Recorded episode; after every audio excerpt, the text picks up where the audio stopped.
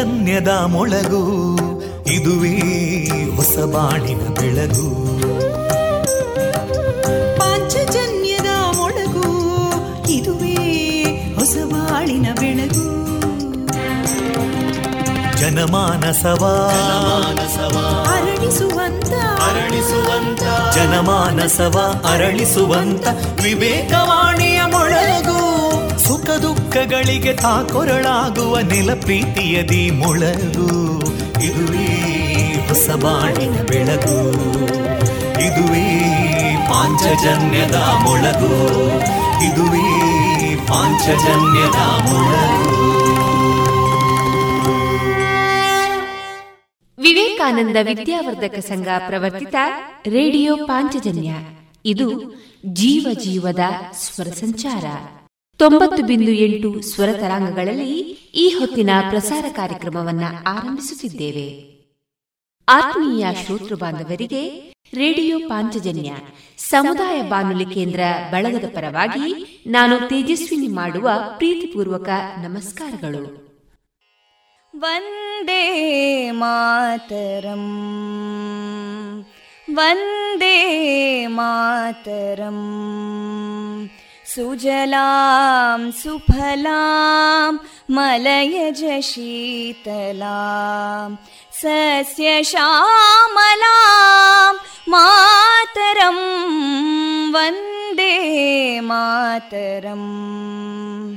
शुभ्रजोत्स्ना पुलकितयामिनीं पुल्लकुसुमिता ध्रुमदळशोभिनीं सुहासिनीं सुमधुरभाषिणीं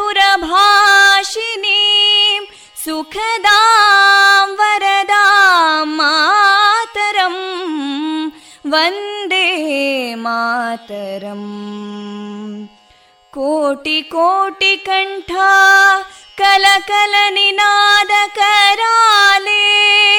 कोटि कोटि भुजैदृता करकलवाले अबलां केनो मायेतो बले बहुबलधारिणीं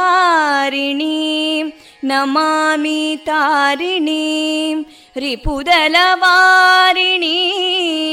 मातरम् वन्दे मातरम् तुमि विद्या तुमि धर्मा तुमि हृदि तुमि मर्मा त्वं हि प्राणा शरीरे बाहुते तुमि मा शक्ति हृदये तुमि मा भक्ति तोमारयी प्रतिमागडी मन्दिरे मन्दिरे वन्दे मातरम्। त्वं हि दुर्गा दशप्रहरणधारिणीं कमलां कमलदलविहारिणीं वाणीं विद्यादायिनीं नमामि त्वां नमामि कमलाम् अमलामतुलां सुजलां सुफलां मातरं वन्दे मातरम् श्यामलां सरलां सुस्मितां भूषितां धरणीं भरणीं मातरं वन्दे मातरम् वन्दे मातरम्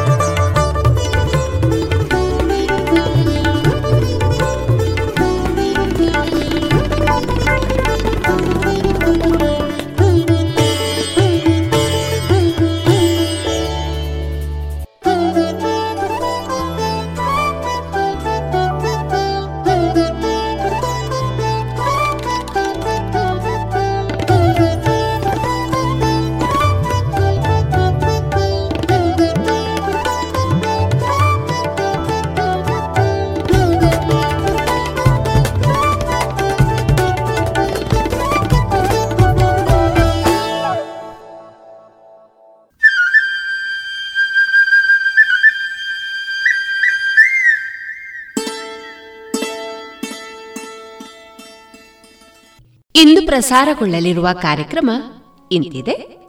ಮೊದಲಿಗೆ ದಾಸರ ಪದಗಳು. ವೈದ್ಯ ದೇವೋಭವ ಕಾರ್ಯಕ್ರಮದಲ್ಲಿ ಅಸ್ತಮಾದ ಕುರಿತು ಪುತ್ತೂರು ಚೇತನ ಆಸ್ಪತ್ರೆಯ ಡಾಕ್ಟರ್ ಜೆಸಿ ಅಡಿಗ ಅವರೊಂದಿಗಿನ ಸಂದರ್ಶನ. ಜಾಣ ಸುದ್ದಿಯಲ್ಲಿ ಜಾಣ ಪ್ರಶ್ನೆ. ಕೊನೆಯಲ್ಲಿ ಡಾಕ್ಟರ್ ಸಿ ಅಶ್ವಥ್ ಅವರ ನೆನಪಿನಲ್ಲಿ ಅವರ ಸಂಗೀತ ನಿರ್ದೇಶನ ಹಾಗೂ ಗಾಯನದ ಗೀತೆಗಳು ಪ್ರಸಾರವಾಗಲಿದೆ.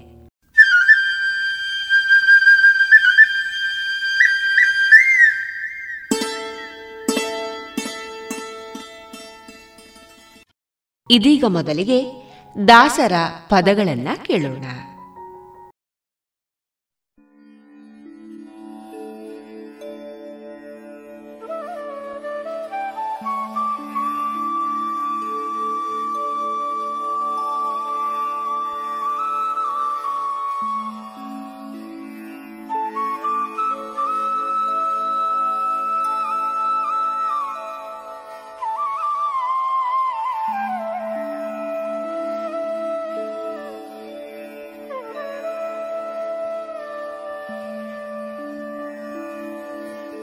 कल्याणाद्भुतगात्राय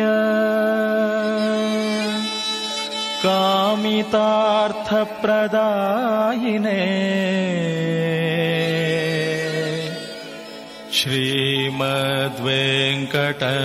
श्रीमद्वेङ्कटनाथाय श्रीनिवासाय ते नमः श्रीनिवासायते नमः। श्रीनिवासायते नमः। श्रीनिवासा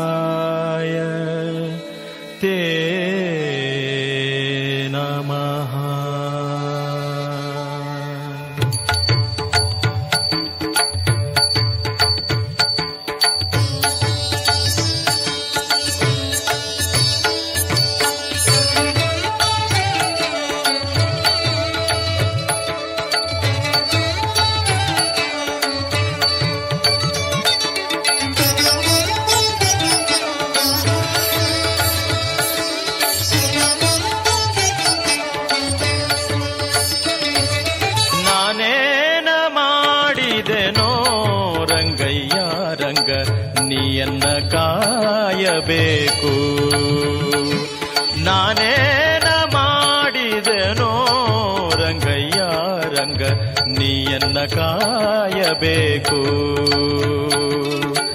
ಮಾನಾಭಿಮಾನವು ನಿನ್ನದು ಎನಗೇನು? ಮಾನಾಭಿಮಾನವು ನಿನ್ನದು ಎನಗೇನು? ದೀನ ರಕ್ಷಕ ತಿರುಪತಿಯ ವೆಂಕಟರಮಣ ನಾನೇನ ಮಾಡಿದೆನೋ? ರಂಗಯ್ಯ, ರಂಗ, ನೀಯನ್ನ ಕಾಯಬೇಕು. ನಾನೇನ ಮಾಡಿದೆನೋ? ರಂಗಯ್ಯ, ರಂಗ, ನೀಯನ್ನ ಕಾಯಬೇಕು.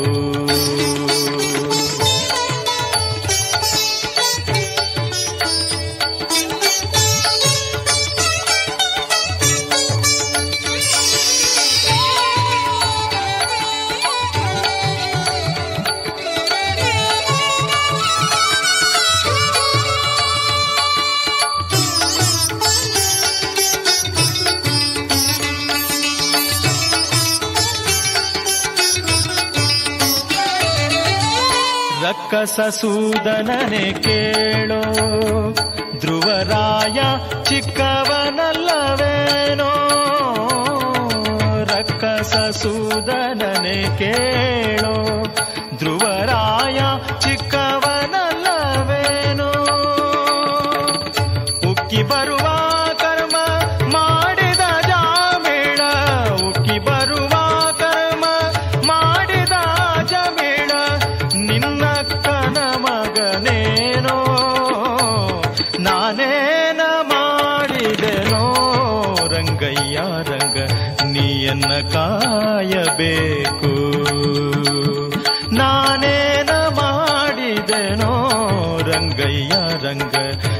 ನೀಯನ್ನ ಕಾಯಬೇಕು.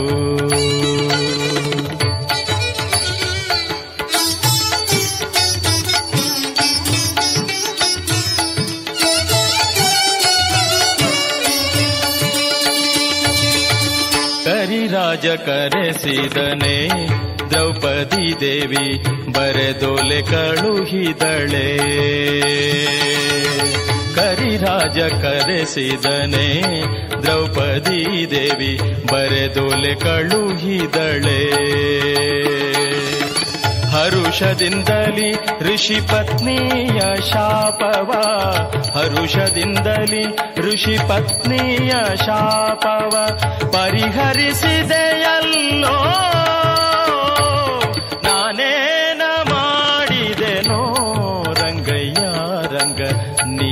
ಕಾಯಬೇಕು ನಾನೇನ ಮಾಡಿದೆನೋ ರಂಗಯ್ಯ ರಂಗ ನೀಯನ್ನ ಕಾಯಬೇಕು.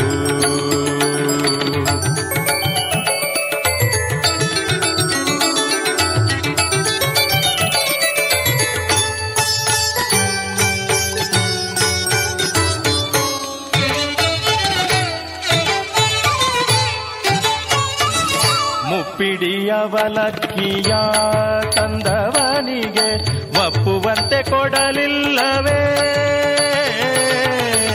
ಮುಪ್ಪಿಡಿಯವಲಕ್ಕಿಯ ತಂದವನಿಗೆ ಒಪ್ಪುವಂತೆ ಕೊಡಲಿಲ್ಲವೇ?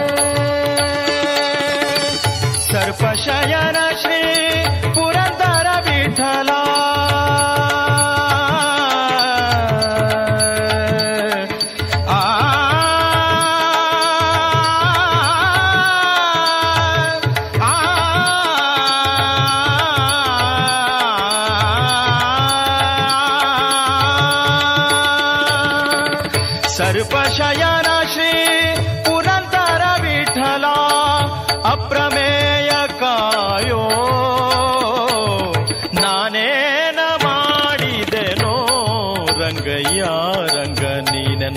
ಕಾಯಬೇಕು. ನಾನೇನ ಮಾಡಿದೆನೋ ರಂಗಯ್ಯ, ರಂಗ ನೀನನ್ನ ಕಾಯಬೇಕು. ಮಾನಾಭಿಮಾನವು ನಿನ್ನದು ಎನಗೇನು? ಮಾನಾಭಿಮಾನವು ನಿನ್ನದು ಎನಗೇನು? ದೀನ ರಕ್ಷಕ ತಿರುಪತಿಯ ವೆಂಕಟರಮಣ ನಾನೇನ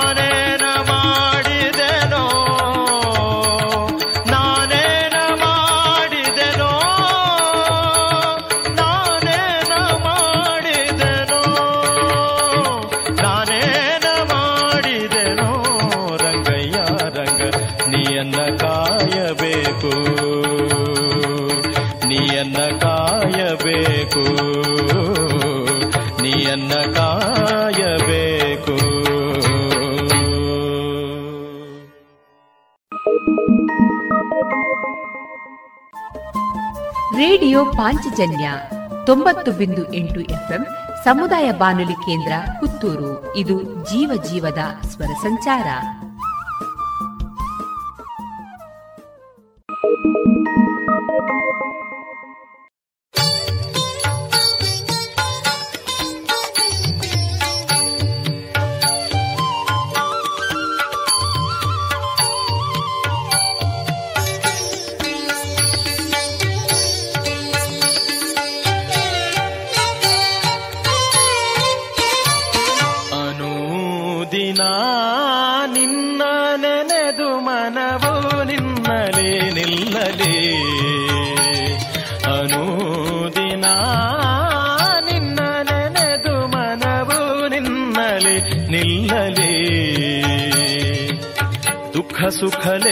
ಲೆಕ್ಕಿಸದೆ ಮುಖ್ಯ ಫಲ ಮುಂದರಿಸೆ, ದುಃಖ ಸುಖ ಲೆಕ್ಕಿಸದೆ, ಮುಖ್ಯ ಫಲ ಮುಂದರಿಸೆ, ಮಿಕ್ಕೂತ ಸೊಕ್ಕಿ, ಮೋಹಕ್ಕೆ ಸಿಕ್ಕದೆ ಮನ, ಮಿಕ್ಕೂತ ಸೊಕ್ಕಿ, ಮೋಹಕ್ಕೆ ಸಿಕ್ಕದೆ ಮನವು ನಿನ್ನಲಿ ನಿಲ್ಲಲಿ.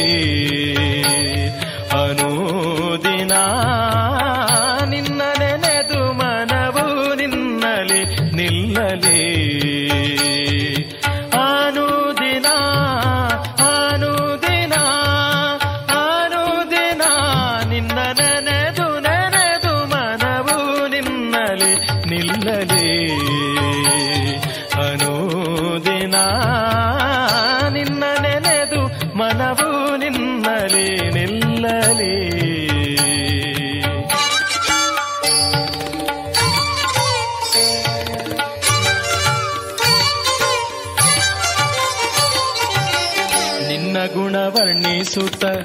ನಿನ್ನವರ ಮನ್ನಿಸುತ್ತ, ನಿನ್ನ ಗುಣ ವರ್ಣಿಸುತ್ತ, ನಿನ್ನವರ ಮನ್ನಿಸುತ್ತ, ನಿನ್ನ ಪಾವನ್ನ ಲಾವಣ್ಯ ಧ್ಯಾನಿಸೆ ಮನ, ನಿನ್ನ ಪಾವನ್ನ ಲಾವಣ್ಯ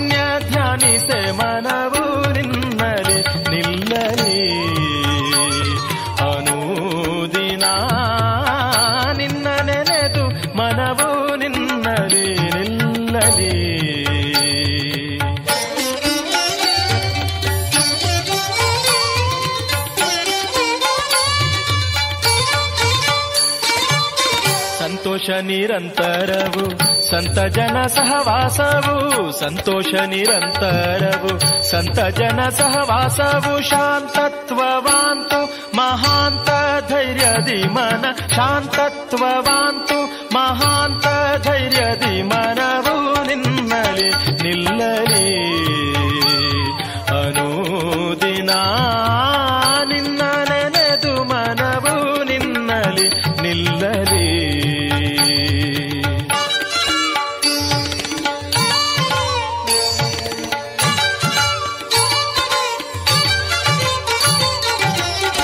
ಭಕ್ತಿ ಸುವಿರಕ್ತಿ ಧ್ಯಾನ.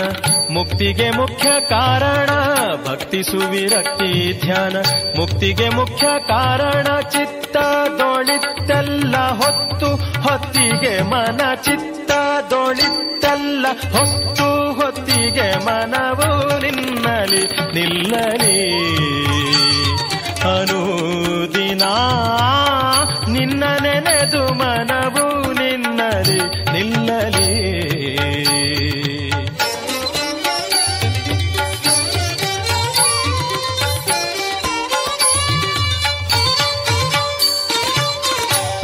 ಶ್ರೀ ಲಕ್ಷ್ಮೀ ನಾರಾಯಣ ಪಾರಾಯಣನು.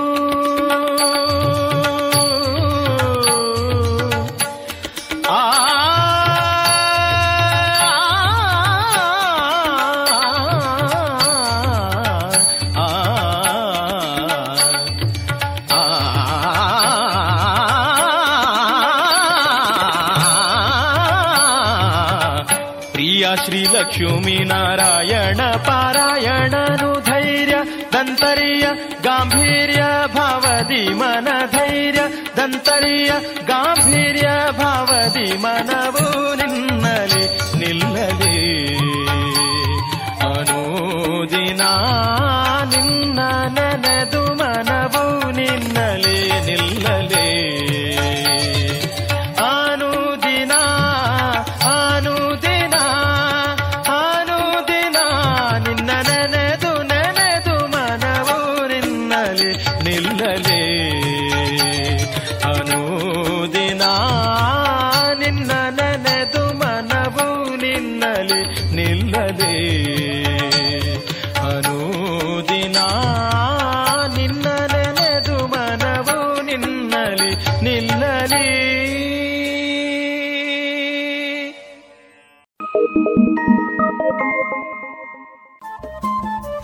ರೇಡಿಯೋ ಪಾಂಚಜನ್ಯ ತೊಂಬತ್ತು ಬಿಂದು ಎಂಟು ಎಫ್ಎಂ ಸಮುದಾಯ ಬಾನುಲಿ ಕೇಂದ್ರ ಪುತ್ತೂರು. ಇದು ಜೀವ ಜೀವದ ಸ್ವರ ಸಂಚಾರ.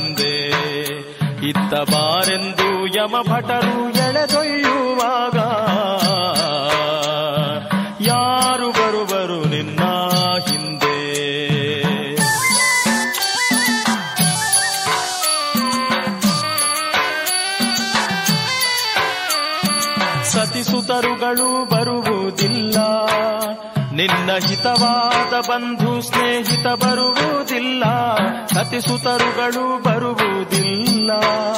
ನಿನ್ನ ಹಿತವಾದ ಬಂಧು ಸ್ನೇಹಿತ ಬರುವುದಿಲ್ಲ ಕ್ಷಿತಿಮಾನ್ಯ ಕ್ಷೇತ್ರ ಬರುವುದಿಲ್ಲ. ಕ್ಷಿತಿಮಾನ್ಯ ಕ್ಷೇತ್ರ ಬರುವುದಿಲ್ಲ, ಲಕ್ಷ್ಮೀಪತಿ ಎಂಬುವನಲ್ಲದೆ ಗತಿಯೊಬ್ಬರಿಲ್ಲ. ಯಾರು ಬರುವರು ನಿನ್ನ ಹಿಂದೆ? ಯಾರು ಬರುವರು ನಿನ್ನ ಹಿಂದೆ?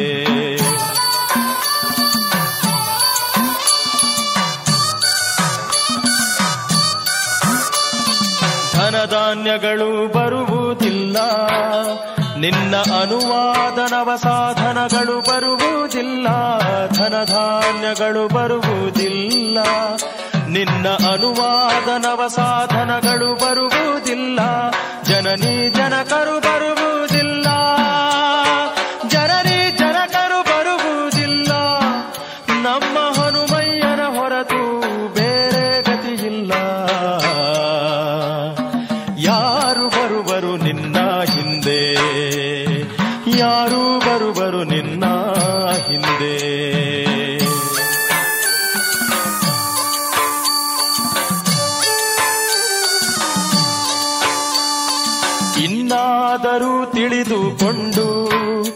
ಮತ್ತೆ ಮುನ್ನಾದರೂ ಅನ್ಯಗತಿಯಿಲ್ಲವೆಂದು ಇನ್ನಾದರೂ ತಿಳಿದುಕೊಂಡು ಮತ್ತೆ ಮುನ್ನಾದರೂ ಅನ್ಯಗತಿಯಿಲ್ಲವೆಂದು ಎನ್ನೊಡೆಯ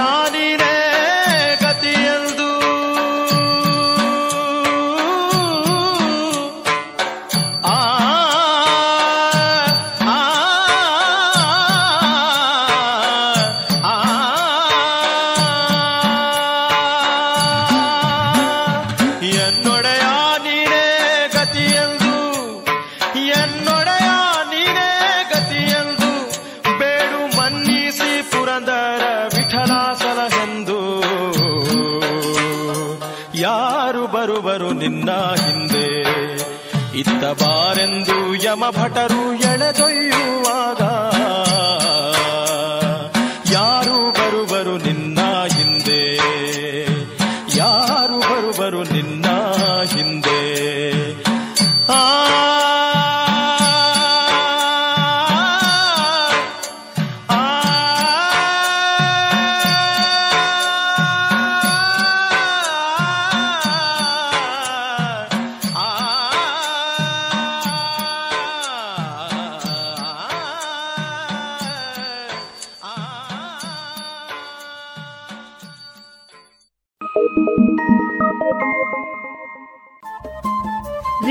ಪಾಂಚಜನ್ಯ ತೊಂಬತ್ತು ಬಿಂದು ಎಂಟು ಎಫ್ಎಂ ಸಮುದಾಯ ಬಾನುಲಿ ಕೇಂದ್ರ ಪುತ್ತೂರು. ಇದು ಜೀವ ಜೀವದ ಸ್ವರ ಸಂಚಾರ.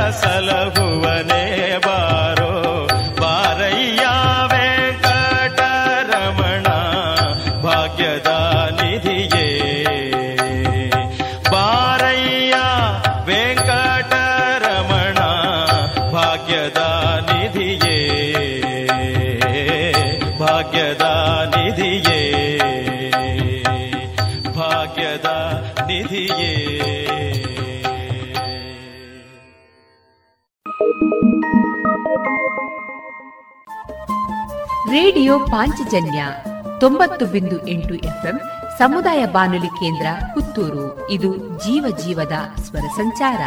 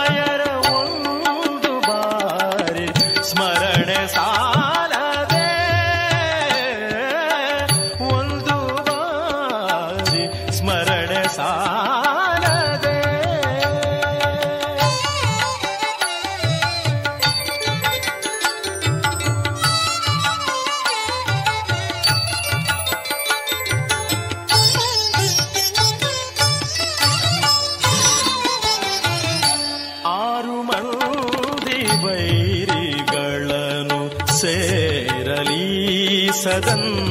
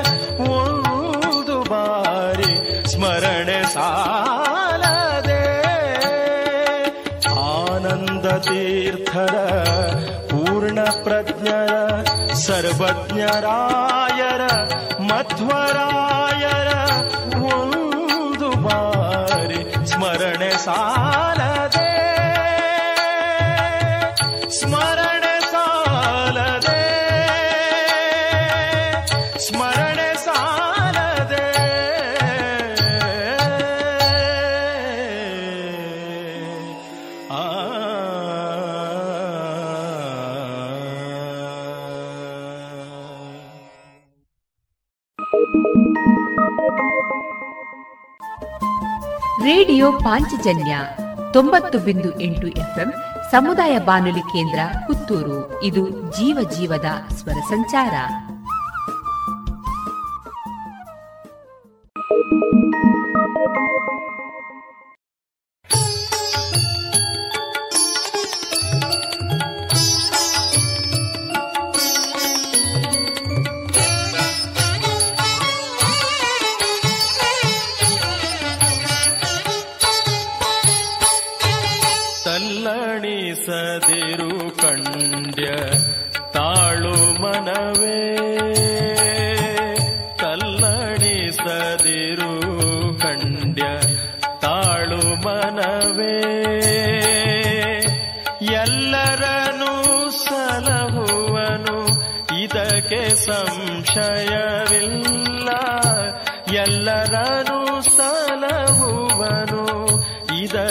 ಸಂಶಯವಿಲ್ಲ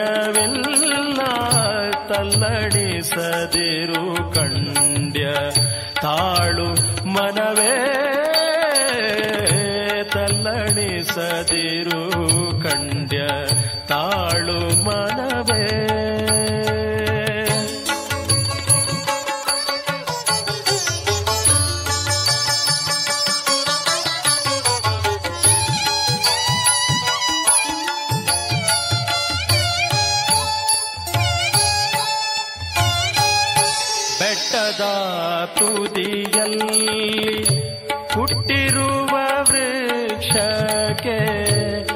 que yo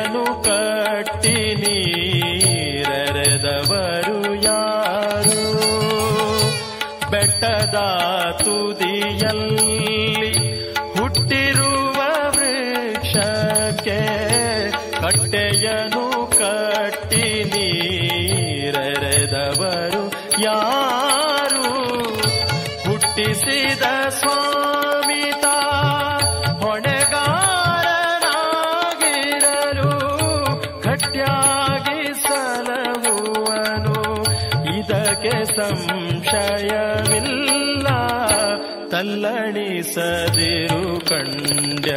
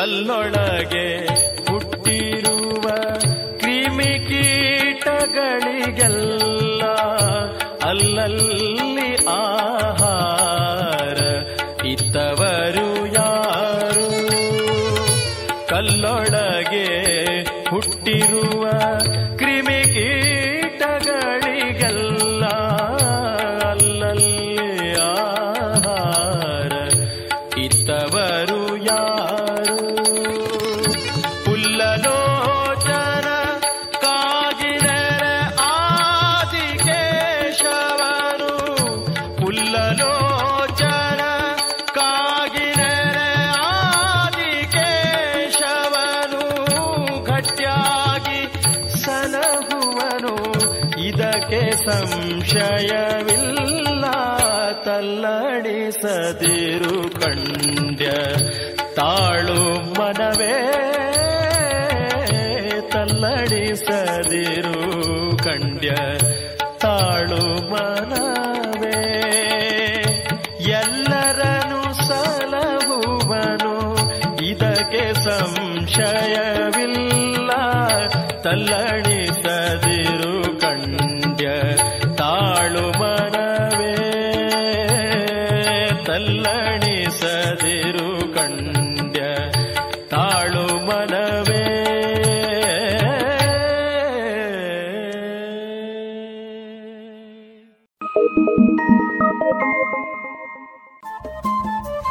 ರೇಡಿಯೋ ಪಾಂಚಜನ್ಯ ತೊಂಬತ್ತು ಬಿಂದು ಎಂಟು ಎಫ್ಎಂ ಸಮುದಾಯ ಬಾನುಲಿ ಕೇಂದ್ರ ಪುತ್ತೂರು. ಇದು ಜೀವ ಜೀವದ ಸ್ವರ ಸಂಚಾರ.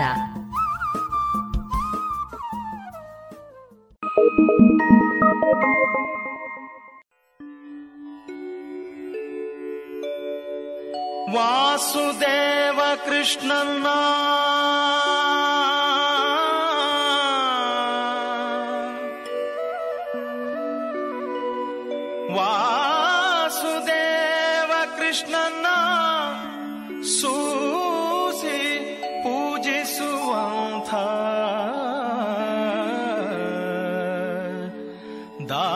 न्दर पुरन्दर दसर्या।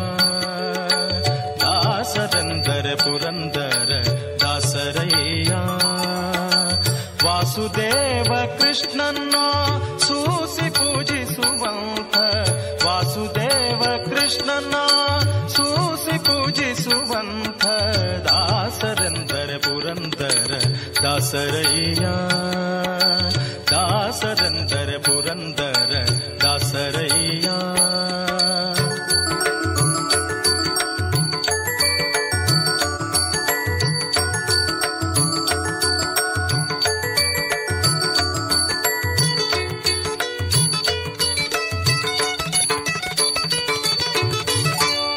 ಗ್ರಾಸಕ್ಕಿಲ್ಲದೆ ಹೋಗಿ, ಪರರ ಮನೆಗಳ ಪೊಕ್ಕು ಗ್ರಾಸಕ್ಕಿಲ್ಲದೆ ಹೋಗಿ, ಪರರ ಮನೆಗಳ ಪೊಕ್ಕು ದಾಸನೆಂದು ತುಳಸಿ ಮಾಲೆ ಧರಿಸಿ, ದಾಸನೆಂದು ತುಳಸಿ ಮಾಲೆ ಧರಿಸಿ.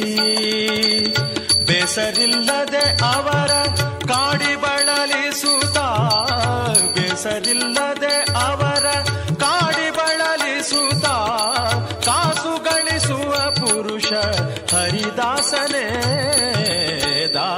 ದಾಸರೆಂದರೆ ಪುರಂದರ ದಾಸರಯ್ಯ ದಾಸರೆಂದರೆ ಪುರಂದರ ದಾಸರಯ್ಯ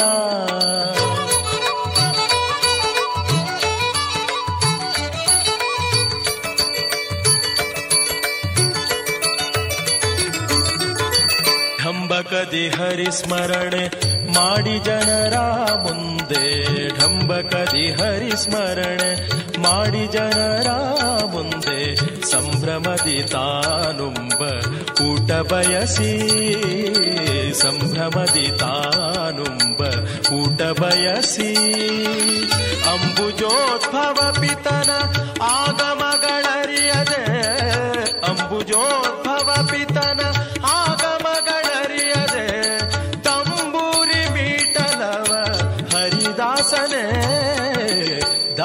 ದಾಸರೆಂದರೆ ಪುರಂದರ ದಾಸರಯ್ಯ. ದಾಸರೆಂದರೆ ಪುರಂದರ ದಾಸರಯ್ಯ.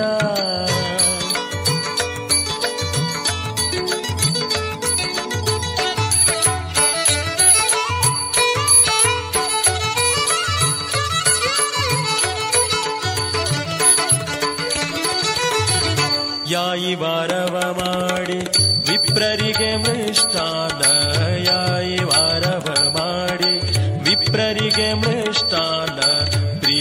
ಪ್ರಿಯದಲ್ಲಿ ತಾನೊಂದು ಕೊಡದ ಲೋಭಿ. ಪ್ರಿಯದಲ್ಲಿ ತಾನೊಂದು ಕೊಡದ ಲೋಭಿ. ಮಾಯಾ ಸಂಸಾರದಲ್ಲಿ ಮಮತೆ ಹೆಚ್ಚಾಗಿಟ್ಟು, ಮಾಯಾ ಸಂಸಾರದಲ್ಲಿ ಮಮತೆ ಹೆಚ್ಚಾಗಿಟ್ಟು, ಗಾಯನವ ಮಾಡಲವ ಹರಿದಾಸನೇ. ದಾಸರೆಂದರೆ ಪುರಂದರ ದಾಸರಯ್ಯ. ದಾಸರೆಂದರೆ ಪುರಂದರ ದಾಸರಯ್ಯ.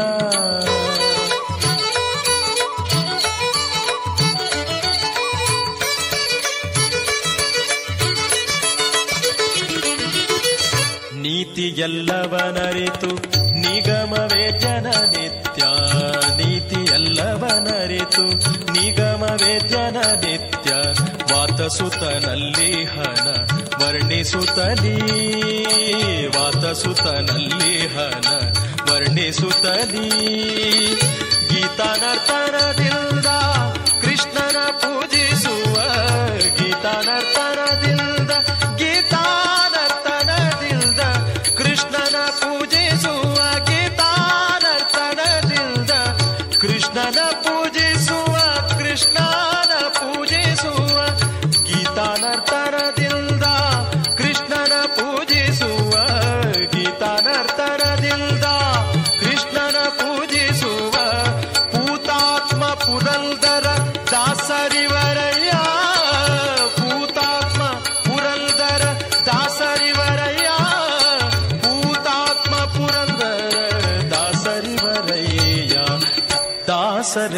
ದಾಸರೆಂದರೆ ಪುರಂದರ ದಾಸರಯ್ಯ ದಾಸರೆಂದರೆ ಪುರಂದರ ದಾಸರಯ್ಯ ವಾಸುದೇವ ಕೃಷ್ಣನ ವಾಸುದೇವ ಕೃಷ್ಣನ ವಾಸುದೇವ ಕೃಷ್ಣನ ವಾಸುದೇವ ಕೃಷ್ಣನ ಸೂಸಿ ಪೂಜಿಸುವಂಥ ದಾಸರೆಂದರೆ ಪುರಂದರ ದಾಸರಯ್ಯ ದಾಸರೆಂದರ ಪುರಂದರ ದಾಸರೆಂದರ ಪುರಂದರ ದಾಸರೆಂದರ ಪುರಂದರ ದಾಸರಯ್ಯ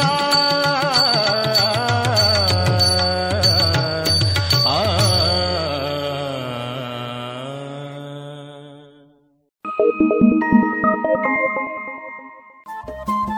ರೇಡಿಯೋ ಪಾಂಚಜನ್ಯ ತೊಂಬತ್ತು ಬಿಂದು ಎಂಟು ಎಫ್ಎಂ ಸಮುದಾಯ ಬಾನುಲಿ ಕೇಂದ್ರ ಪುತ್ತೂರು. ಇದು ಜೀವ ಜೀವದ ಸ್ವರ ಸಂಚಾರ.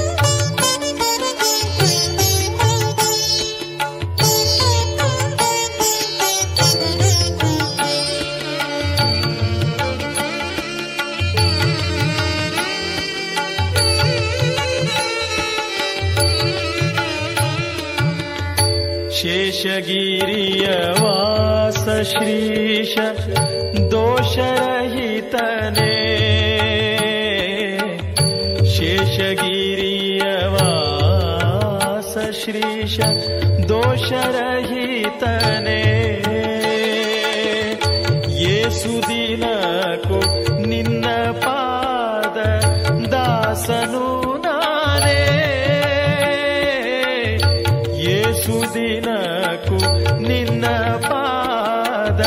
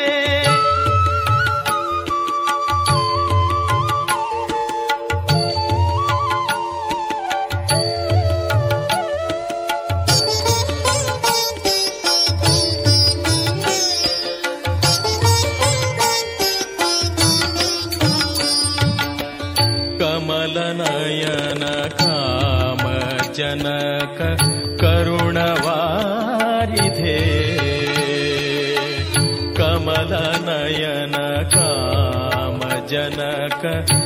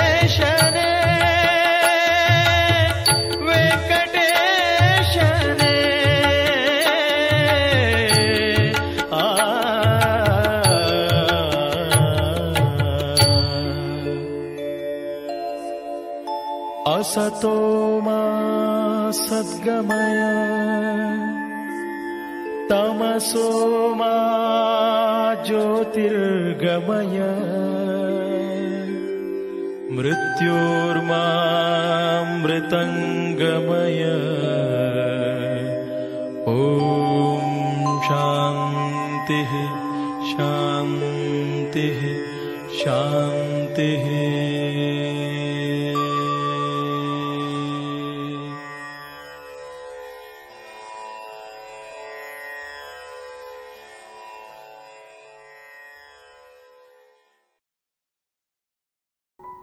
ಇದುವರೆಗೆ ದಾಸರ ಪದಗಳನ್ನ ಕೇಳಿದ್ರಿ.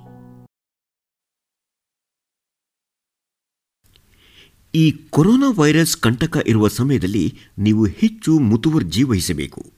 ನಿಮಗೆ ಗೊತ್ತಿರುವ ಯಾರಿಗಾದರೂ ಹುಷಾರಿಲ್ಲದಿದ್ದರೆ ಗಾಬರಿ ಆಗಬೇಡಿ. ನಿಮ್ಮನ್ನು ಮತ್ತು ನಿಮ್ಮ ಸಮುದಾಯವನ್ನು ಸುರಕ್ಷಿತವಾಗಿ ಇಟ್ಟುಕೊಳ್ಳಲು ಕೆಲವು ಕ್ರಮಗಳನ್ನು ಕೈಗೊಳ್ಳಬಹುದು. ಈಗ ನಿಮಗೆ ಗೊತ್ತಿರುವ ಯಾರಿಗಾದರೂ ಹುಷಾರಿಲ್ಲದಿದ್ದರೆ ಏನು ಮಾಡಬೇಕು? ಮೊದಲಿಗೆ ಸರ್ಕಾರಿ ಸಹಾಯವಾಣಿ ಒಂದು ಸೊನ್ನೆ ಏಳು ಐದಕ್ಕೆ ಕರೆ ಮಾಡಿ. ಅವರು ನೀಡುವ ಸೂಚನೆಗಳನ್ನು ಸರಿಯಾಗಿ ಕೇಳಿಸಿಕೊಳ್ಳಬೇಕು. ನಿಮಗೆ ಹತ್ತಿರದ ಫೀವರ್ ಕ್ಲಿನಿಕ್ಗೆ ಕರೆದುಕೊಂಡು ಹೋಗಲು ಹೇಳಬಹುದು ಅಥವಾ ಮನೆಯಲ್ಲಿಯೇ ಇರಲು ಹೇಳಬಹುದು. ಸಾಮಾನ್ಯವಾಗಿ ಹದಿನಾಲ್ಕು ದಿನಗಳವರೆಗೆ ಮನೆಯಲ್ಲಿ ಇರಲು ಕಾಯಿಲೆಯಾದವರಿಗೆ ಹೇಳುತ್ತಾರೆ. ಮನೆಯಲ್ಲಿ ಇರಲು ಹೇಳಿದರೆ ಡಾಕ್ಟರ್ ಎಎನ್ಎಂ ಅಥವಾ ಆಶಾ ಕಾರ್ಯಕರ್ತೆಗೆ ಕರೆ ಮಾಡಿ ಹೆಚ್ಚಿನ ಸಲಹೆ ಪಡೆದುಕೊಳ್ಳಬೇಕು. ಎರಡನೇದಾಗಿ, ಕಾಯಿಲೆಯಾಗಿರುವವರನ್ನು ಯಾರು ನೋಡಿಕೊಳ್ಳಬೇಕೆಂದು ನಿರ್ಧಾರ ಮಾಡಿ. ಇವರು ವಯಸ್ಸಾದವರು ಆಗಿರಬಾರದು ಅಥವಾ ಇವರಿಗೆ ಯಾವುದೇ ವೈದ್ಯಕೀಯ ಸಮಸ್ಯೆ ಇರಬಾರದು. ಕಾಯಿಲೆಯಾದವರಿಗೆ ಮನೆಯಲ್ಲಿ ಒಂದು ಜಾಗವನ್ನು ಗೊತ್ತು ಮಾಡಿ. ನಿಮ್ಮ ಮನೆಯಲ್ಲಿ ಒಂದು ಕೊಠಡಿ ಇದ್ದರೆ ಬೆಡ್ಶೀಟ್ ಅಥವಾ ಕರ್ಟನ್ ಹಾಕಿ ಆ ಕೋಣೆಯನ್ನು ಎರಡು ಭಾಗ ಮಾಡಿ ಅಥವಾ ಒಂದಕ್ಕಿಂತ ಹೆಚ್ಚಿನ ಕೋಣೆ ಇದ್ದರೆ ಕಾಯಿಲೆಯಾದವರು ಇರಲು ಒಂದು ಕೋಣೆಯನ್ನು ನಿಗದಿ ಮಾಡಿ. ಅವರು ಯಾವಾಗಲೂ ಮನೆಯವರಿಂದ ಕನಿಷ್ಠ ಒಂದು ಮೀಟರ್ ದೂರದಲ್ಲಿ ಇರಬೇಕು.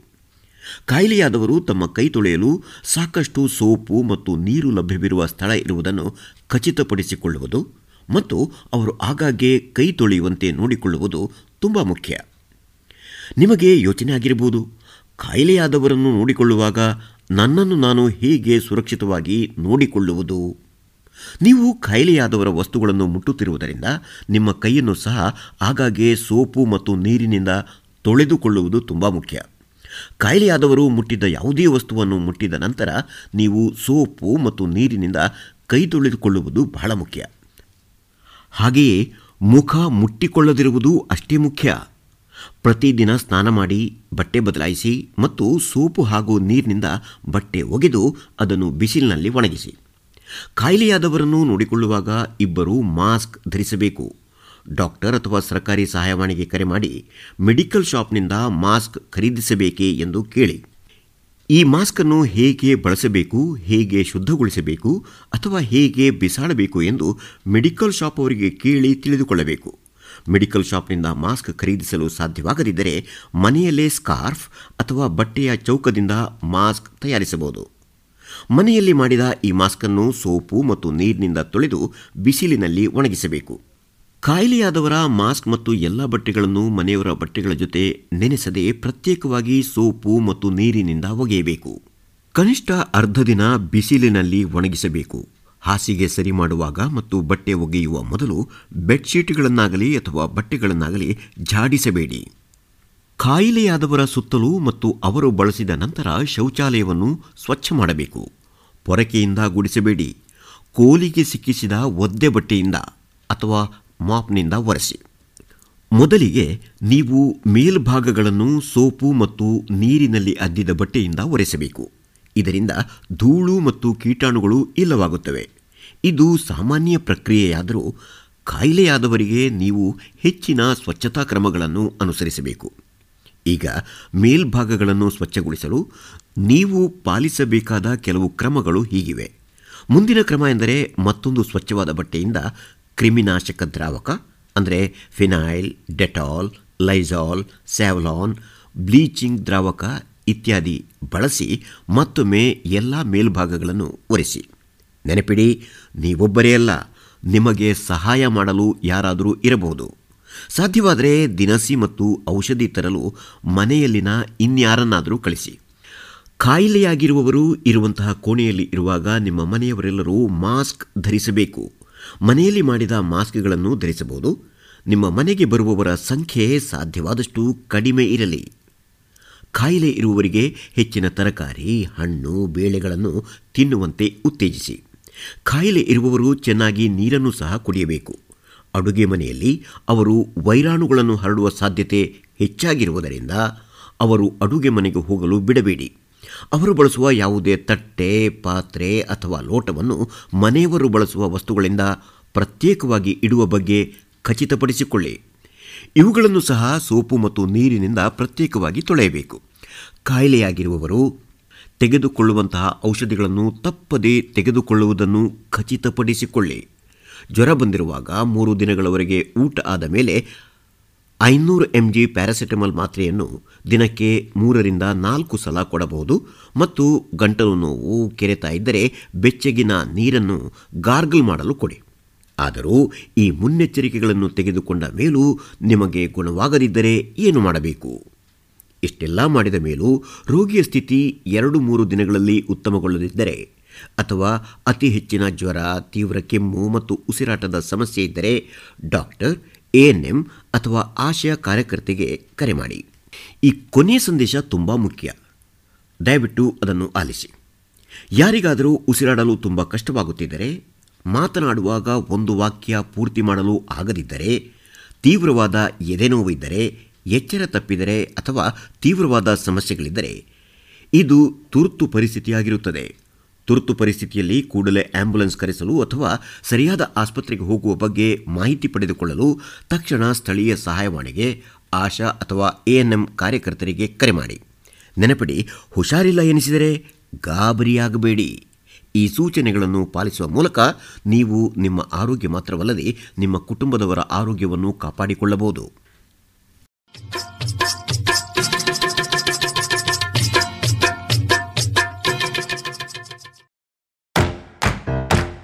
ಬನ್ನಿ ಎಲ್ಲ ಸೇರಿ ಹೊಸ ಹೆಜ್ಜೆ ಇಡೋಣ. ಬನ್ನಿ ಹೊಸ ನಿರ್ಣಯ ಮಾಡಿ ಬಿಡೋಣ. ಮಾಸ್ಕ್ ಹಾಕದಿದ್ರೆ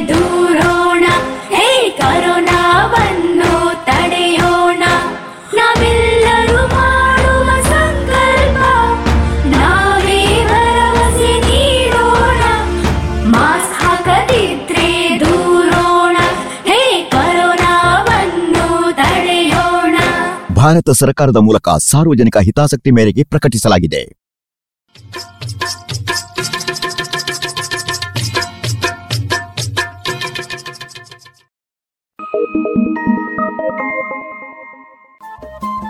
ರೇಡಿಯೋ ಪಾಂಚಜನ್ಯ ತೊಂಬತ್ತು ಬಿಂದು ಎಂಟು ಎಫ್ಎಂ ಸಮುದಾಯ ಬಾನುಲಿ ಕೇಂದ್ರ ಪುತ್ತೂರು. ಇದು ಜೀವ ಜೀವದ ಸ್ವರ ಸಂಚಾರ.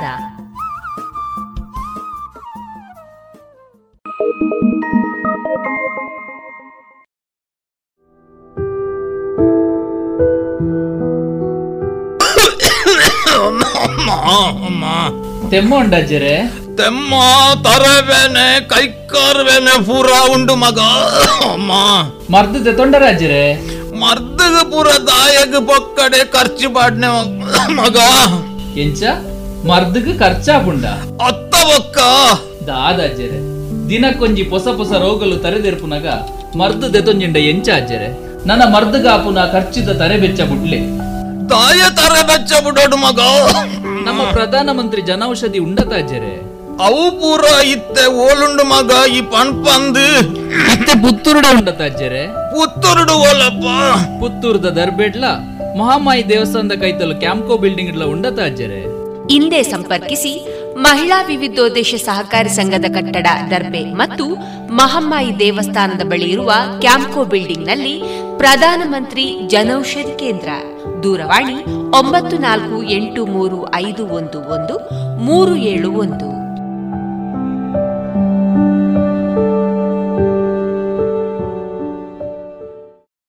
ಇದೀಗ ವೈದ್ಯ ದೇವೋಭವ ಕಾರ್ಯಕ್ರಮದಲ್ಲಿ ಅಸ್ತಮಾದ ಕುರಿತು ಪುತ್ತೂರು ಚೇತನ ಆಸ್ಪತ್ರೆಯ ಡಾಕ್ಟರ್ ಜೆಸಿ ಅಡಿಗ ಅವರೊಂದಿಗಿನ ಸಂದರ್ಶನವನ್ನ ಕೇಳೋಣ. ಇವರ ಜೊತೆಗೆ ಸಂದರ್ಶನದಲ್ಲಿದ್ದಾರೆ ಡಾಕ್ಟರ್ ವಿಜಯ ಸರಸ್ವತಿ. ಆತ್ಮೀಯ ಶೋತೃ ಬಾಂಧವರೇ, ರೇಡಿಯೋ ಪಂಚಜನ್ಯದ ವೈದ್ಯ ದೇವೋಭವ ಕಾರ್ಯಕ್ರಮಕ್ಕೆ ನಿಮಗೆಲ್ಲರಿಗೂ ಆತ್ಮೀಯವಾದಂತಹ ಸ್ವಾಗತ. ಇಂದಿನ ನಮ್ಮ ಈ ವಿಶೇಷ ಕಾರ್ಯಕ್ರಮದಲ್ಲಿ ನಮ್ಮೊಂದಿಗೆ ಇರುವಂಥವರು ಪುತ್ತೂರಿನ ಖ್ಯಾತ ಹಿರಿಯ ವೈದ್ಯಕೀಯ ತಜ್ಞರಾದಂಥ ಡಾಕ್ಟರ್ ಜೆ ಸಿ ಅಡಿಗ ಇವರು. ಇವರನ್ನು ಈ ಕಾರ್ಯಕ್ರಮಕ್ಕೆ ಆತ್ಮೀಯವಾಗಿ ಸ್ವಾಗತಿಸ್ತಾ ಡಾಕ್ಟ್ರೇ ನಮಸ್ಕಾರ. ನಿಮಗೆಲ್ಲರೂ ಶ್ರೋತೃಗಳಿಗೆ ವಂದನೆಗಳು. ಡಾಕ್ಟ್ರೇ ಮಕ್ಕಳಿಂದ ಹಿಡಿದು ವೃದ್ಧರವರೆಗೆ ಜನಸಾಮಾನ್ಯರನ್ನು ಕಾಡುವಂತಹ ಸಮಸ್ಯೆ ಅಸ್ತಮ. ಈ ಅಸ್ತಮ ಎಂದರೆ ಏನು ಮತ್ತು ಅದರ ಲಕ್ಷಣಗಳೇನು? ಇದರ ಬಗ್ಗೆ ಮಾಹಿತಿಯನ್ನು ನೀಡ್ತೀರಾ? ಅಸ್ತಮ ಅಂದರೆ ಅದರಲ್ಲಿ ನಾವೀಗ ಪ್ಯಾಂಟಿಂಗ್ ಅಂತ ಹೇಳ್ತೇವೆ, ಗ್ರೀಕ್ ವರ್ಡ್. ಅದರಿಂದ ಬಂದಿದೆ ಅಸ್ತಮ ಅನ್ನೋದು. ಪ್ಯಾಂಟಿಂಗ್ ಅಂದರೆ ಅಸ್ತಮದಲ್ಲಿ ಆ ಥರ ಅಷ್ಟು ಜೋರಾಗಿ ಉಸಿರಾಟದ ತೊಂದರೆಯಾಗಿ ಪ್ಯಾಂಟಿಂಗ್ ಬರ್ಬೋದು. ಅದರಿಂದ ಈ ಅಸ್ತಮ ಅನ್ನುವ ಶಬ್ದ ಉತ್ಪತ್ತಿಯಾಗಿದೆ. ಇದು ಈಜಿಪ್ಷಿಯನ್ ಕಾಲದಿಂದಲೂ ಈ ಅಸ್ತಮದ ಬಗ್ಗೆ ತುಂಬ ನಾಲೆಜ್ ಇತ್ತು. ಮುಂಚೆ ಎಲ್ಲ ಬೆರಡೋನದ ಕೆಲವು ಸೇದುವರು ಈ ಅಸ್ತಮಕ್ಕೆ ಯೂಸ್ ಮಾಡಿದ್ದು. ಹಿಂದಿನ ಕೆಲವೊಂದು ನಾವು ಲಿಟ್ರೇಚರ್ ನೋಡಿದರೆ ಸಿಗ್ತದೆ. ಅಸ್ತಮ ಅಂದರೆ ಶ್ವಾಸನಾಳದ ಕಾಯಿಲೆ. ಶ್ವಾಸನಾಳ. ಪರ್ಟಿಕ್ಯುಲರಾಗಿ ಅಸ್ತಮದಲ್ಲಿ ಏನಾಗ್ತದೆ ಅಂದರೆ ನಾವು ಉಸಿರಾಡುವಂಥ ಶ್ವಾಸನಾಳದಲ್ಲಿ ಸ್ಮೂತ್ ಮಸಲ್ ಅಂತ ಇರ್ತದೆ. ಸರಿ. ಮತ್ತು ಅದರಲ್ಲಿ ಜಾಸ್ತಿ ಸೆಕ್ರೀಷನ್ಸ್ ಆಗುವಂಥದ್ದು. ಕಫ ಉತ್ಪತ್ತಿ ಆಗೋದು. ಮತ್ತು ಉಸ್ ಆ ನಾಳಗಳು ಶ್ವಾಸನಾಳಗಳು ಸಣ್ಣದಾಗೋದು ಸರಿ. ಇದರಿಂದಾಗಿ ವೀಸಿಂಗ್ ಅಂತ ಒಂದು ಸೌಂಡ್ ಉತ್ಪತ್ತಿ ಆಗ್ತದೆ. ಸ್ವಿಂಗ್ ಸ್ವಿ ಅಂತ ಒಂದು ಪಿಟೇಲ್ ಅಂತ ಸೌಂಡ್ ಉತ್ಪತ್ತಿ ಆಗ್ತದೆ. ಇದು ಗಾಳಿ ಫೋರ್ಸಿನಿಂದ ಅದು ಸಂಕುಚಿತಗೊಂಡ ಆ, ಶ್ವಾಸನಾಳದಲ್ಲಿ ಹೋದಾಗ ಈ ಶಬ್ದ ಉತ್ಪತ್ತಿ ಆಗ್ತದೆ. ಅದರಲ್ಲಿ ವೈಬ್ರೇಷನ್ ಉಂಟಾಗಿ. ಈ ಅಸ್ತಮ ಅನ್ನೋದು ಪ್ರಾಚೀನ ಕಾಲದಿಂದಲೂ ಇದೆ ಆದರೂ ಅದರ ಬಗ್ಗೆ ಇತ್ತೀಚೆಗೆ ಕೆಲವು ಹತ್ತು ಹದಿನೈದು ವರ್ಷದಲ್ಲಿ ಹಾಗೂ ಈ ಅನ್ಹೇಲರ್ ಅಂತ ಟ್ರೀಟ್ಮೆಂಟ್ ಬಂದ ನಂತರ ತುಂಬ ಅದರ ಬಗ್ಗೆ ಜಾಸ್ತಿ ಜನರಿಗೆ ಅದರಿಂದ ಉಪಯೋಗ ಆಗಿದೆ. ಸರಿ. ಡಾಕ್ಟ್ರೇ ಈ ಜಾಗತಿಕ ಮಟ್ಟದಲ್ಲಿ ನಾವು ಮೇ ತಿಂಗಳಿನ ಪ್ರಥಮ ಮಂಗಳವಾರವನ್ನು ವಿಶ್ವ ಅಸ್ತಮಾ ದಿನ ಅಂತ ಆಚರಿಸ್ತಾ ಇದ್ದೇವೆ. ಅಂಕಿಅಂಶಗಳ ಪ್ರಕಾರ ಭಾರತದಲ್ಲಿಯೇ ಸುಮಾರು ಹತ್ತು ಮಿಲಿಯನ್ ಸಂಖ್ಯೆಯಷ್ಟು ಜನ ಈ ಅಸ್ತಮಾ ರೋಗದಿಂದ ಬಳಲುವಂಥ ಸಾಧ್ಯತೆ ಇದೆ ಅನ್ನೋದನ್ನು ಕೂಡ ನಾವು ಕಂಡುಕೊಂಡಿದ್ದೇವೆ. ಈ ಅಸ್ತಮಾದ ಮುಖ್ಯ ಲಕ್ಷಣಗಳೇನು? ಹಾಗೂ ಇದು ಬರಲಿಕ್ಕೆ ಕಾರಣಗಳೇನು? ಇದ್ರ ಬಗ್ಗೆ ಒಂದಿಷ್ಟು ಮಾಹಿತಿಯನ್ನು ಕೊಡ್ಬೋದೇ? ಈಗ ಅಸ್ತಮ ಅನ್ನೋದು ಸಾವಿರದ ಒಂಬೈನೂರ ತೊಂಬತ್ತೆಂಟರಲ್ಲಿ ಗ್ಲೋಬಲ್ ಇನಿಷಿಯೇಟಿವ್ ಫಾರ್ ಅಸ್ತಮ ಅಂತ ವರ್ಲ್ಡ್ ಬಾಡಿ ನಾವು ಪ್ರತಿ ವರ್ಷ ಮೊದಲನೇ ಮಂಗಳವಾರ ಈ ಅಸ್ತಮಾ ಡೇ ಅಂತ ಒಂದು ಥೀಮಿನೊಂದಿಗೆ ಯಾವುದೋ ಒಂದು ಥೀಮ್ ಪ್ರತಿ ವರ್ಷ ಕೊಡ್ತಾರೆ. ಈ ವರ್ಷ ಕೂಡ ಮೇ ಇದಕ್ಕೆ ಮಂಗಳವಾರ ಬರ್ತದೆ. ಆಗ ಒಂದು ಥೀಮನ್ನು ಅನೌನ್ಸ್ ಮಾಡ್ತಾರೆ. ಈ ಗ್ಲೋಬಲ್ ಇನಿಷಿಯೇಟಿವ್ ಮೇನ್ ಪರ್ಪಸ್ ಅಂದರೆ ಅಸ್ತಮದಕ್ಕೆ ಅವೇರ್ನೆಸ್ ಮಾಡುವಂಥದ್ದು. ಮತ್ತು ಎರಡನೇದಾಗಿ ಅಸ್ತಮದ ಬಗ್ಗೆ ಇರುವ ಮೂಢನಂಬಿಕೆಗಳನ್ನು ಹೋಗಲಾಡಿಸುವಂಥದ್ದು. ಸರಿ. ಈಗ ನಮ್ಮ ಜನರಲ್ಲಿ ನೋಡ್ತೇವೆ ಎಷ್ಟೋ ಜನರಿಗೆ ಅಸ್ತಮ ಅಂದ ಕೂಡಲೇ ಅದೊಂದು ಸೋಷಿಯಲ್ ಸ್ಟಿಗ್ಮಾ ಇದೆ. ಹೆಚ್ಚಿನವರು ನನಗೆ ಅಸ್ತಮ ಇದೆ ಅಂತ ಹೇಳಲಿಕ್ಕೆ ಅವರು ಬಯಸೋದಿಲ್ಲ ಅದರ ಬಗ್ಗೆ ಬ್ರಾಂಕೈಟಿಸ್ ಇದೆ ನನಗೆ ಇ ಎಸ್ ನಪ್ಪಿಲ್ ಇದೆ ಹೀಗೆಲ್ಲ ಹೇಳ್ತಾ ಹೋಗ್ತಾರೆ. ಯಾಕಂದರೆ ಅಸ್ತಮ ಅಂದರೆ ಅದೊಂದು ಸೋಷಿಯಲ್ ಸ್ಟಿಗ್ಮಾ ಅಂತ ಎಷ್ಟೋ ಜನರಲ್ಲಿದೆ ಇದನ್ನು ಹೋಗಲಾಡಿಸ್ಕೋಸ್ಕರ ಜೀನಾ ಅವರು ಗ್ಲೋಬಲ್ ಇನಿಷಿಯೇಟಿವ್ ಫಾರ್ ಆಸ್ತಮದವರು ಈ ಪ್ರತಿ ವರ್ಷ ಒಂದನೇ ಮಂಗಳವಾರ ಮೇ ತಿಂಗಳಲ್ಲಿ ವರ್ಲ್ಡ್ ಆಸ್ತಮ ಡೇ ಅಂತ ಆಚರಿಸ್ತಾರೆ. ಅದರಲ್ಲಿ ಮುಖ್ಯ ಉದ್ದೇಶ ಇಷ್ಟೇ. ಜನರಲ್ಲಿ ಮೂಢನಂಬಿಕೆ ಹೋಗಲಾಡಿಸೋದು ಅಸ್ತಮದಕ್ಕೆ ಹೊಸ ಹೊಸ ಆವಿಷ್ಕಾರವನ್ನು ಪರಿಚಯಿಸುವಂಥದ್ದು. ಸರಿ. ಅಸ್ತಮ ಕಾಯಿಲೆ ಅಂದರೆ ಅದು ಮೇಯ್ನಾಗಿ ನಾವು ಬರೋದು ಏನು ಅಸ್ತಮದಲ್ಲಿ ಏನು ಬರ್ತದೆ ಅಂದರೆ ಶ್ವಾಸನಾಳದ ಕಿಗ್ಗುವಿಂದ ಉಸಿರಾಟಕ್ಕೆ ತೊಂದರೆ ಆಗ್ತದೆ. ಸರಿ. ಎರಡನೇದಾಗಿ ಅದಕ್ಕೆ ವೀಸಿಂಗ್ ಅಂತ ಒಂದು ಶಬ್ದ ಉತ್ಪತ್ತಿ ಆಗ್ತದೆ. ಎರಡನೇದಾಗಿ ಕೆಮ್ಮ. ಹೆಚ್ಚಾಗಿ ರಾತ್ರಿ ಹೊತ್ತು ಹಾಗೂ ಬೆಳಿಗ್ಗಿನ ಜಾವ ಈ ಕೆಮ್ಮ ಜಾಸ್ತಿ ಇರ್ತದೆ. ಮತ್ತು ಕಫ ಉತ್ಪತ್ತಿ ಆಗ್ತದೆ. ಈ ಕಫ ಕೆಲವೊಮ್ಮೆ ಹೊರಗೆ ಬರಲು ಕಷ್ಟ ಆಗ್ತದೆ ಕೆಮ್ಮಿ ಕೆಮ್ಮಿ ಮತ್ತು ಕಫ ಗಟ್ಟಿಯಾಗಿ ಬರ್ತದೆ. ಸರಿ. ಇದು ಮೇಯ್ನಾಗಿ ಇದು ಬರುವಂಥದ್ದರೆ ಶ್ವಾಸನಾಳದಲ್ಲಿ ಇನ್ಫ್ಲಮೇಷನ್ ಅಂತ ಉರಿಯೂತ ಅಂತ ಬರ್ತದೆ. ಉರಿಯೂತ ಉಂಟಾದಾಗ ಶ್ವಾಸನಾಳದ ಸ್ಮೂತ್ ಮಸಲ್ ಏನಾಗ್ತದೆ ಅದು ಕಂಟ್ರಾಕ್ಟ್ ಆಗ್ತದೆ ಸರಿ. ಹಾಗೂ ಅದರಲ್ಲಿ ಗಾಬ್ಲೆಟ್ ಸೆಲ್ಸ್ ಅಂತ ಇರ್ತವೆ. ಅದರಿಂದ ಜಾಸ್ತಿ ಕಫ ಉತ್ಪತ್ತಿ ಆಗ್ತದೆ. ಸರಿ. ಇದು ಯೋಸನಫಿಲ್ ಎನ್ನುವ ಒಂದು ಬಿಳಿ ರಕ್ತ ಕಣದಿಂದ ಹೆಚ್ಚಾಗಿ ಈ ಇನ್ಫ್ಲಮೇಷನ್ ಆಗ್ತದೆ. ಸರಿ. ಈ ಇನ್ಫ್ಲಮೇಷನಿಂದಾಗಿ ಉಸಿರಾಟಕ್ಕೆ ತೊಂದರೆ ಆಗ್ತದೆ. ಈ ಉಸಿರಾಟದ ತೊಂದರೆ ಕೆಲವು ಸಮಯ ಇರ್ತದೆ ರಾತ್ರಿ ಅದರಷ್ಟಕ್ಕೆ ಕೆಲವೊಮ್ಮೆ ಕಮ್ಮಿ ಆಗೋದು ಇದೆ. ಸರಿ. ಮತ್ತು ಈ ಮೆಡಿಸಿನಿಂದ ಅದನ್ನು ಕೂಡಲೇ ಅದನ್ನು ನಾವು ನಿಲ್ಲಿಸ್ಬೋದು ಅಂತ ಸರಿ.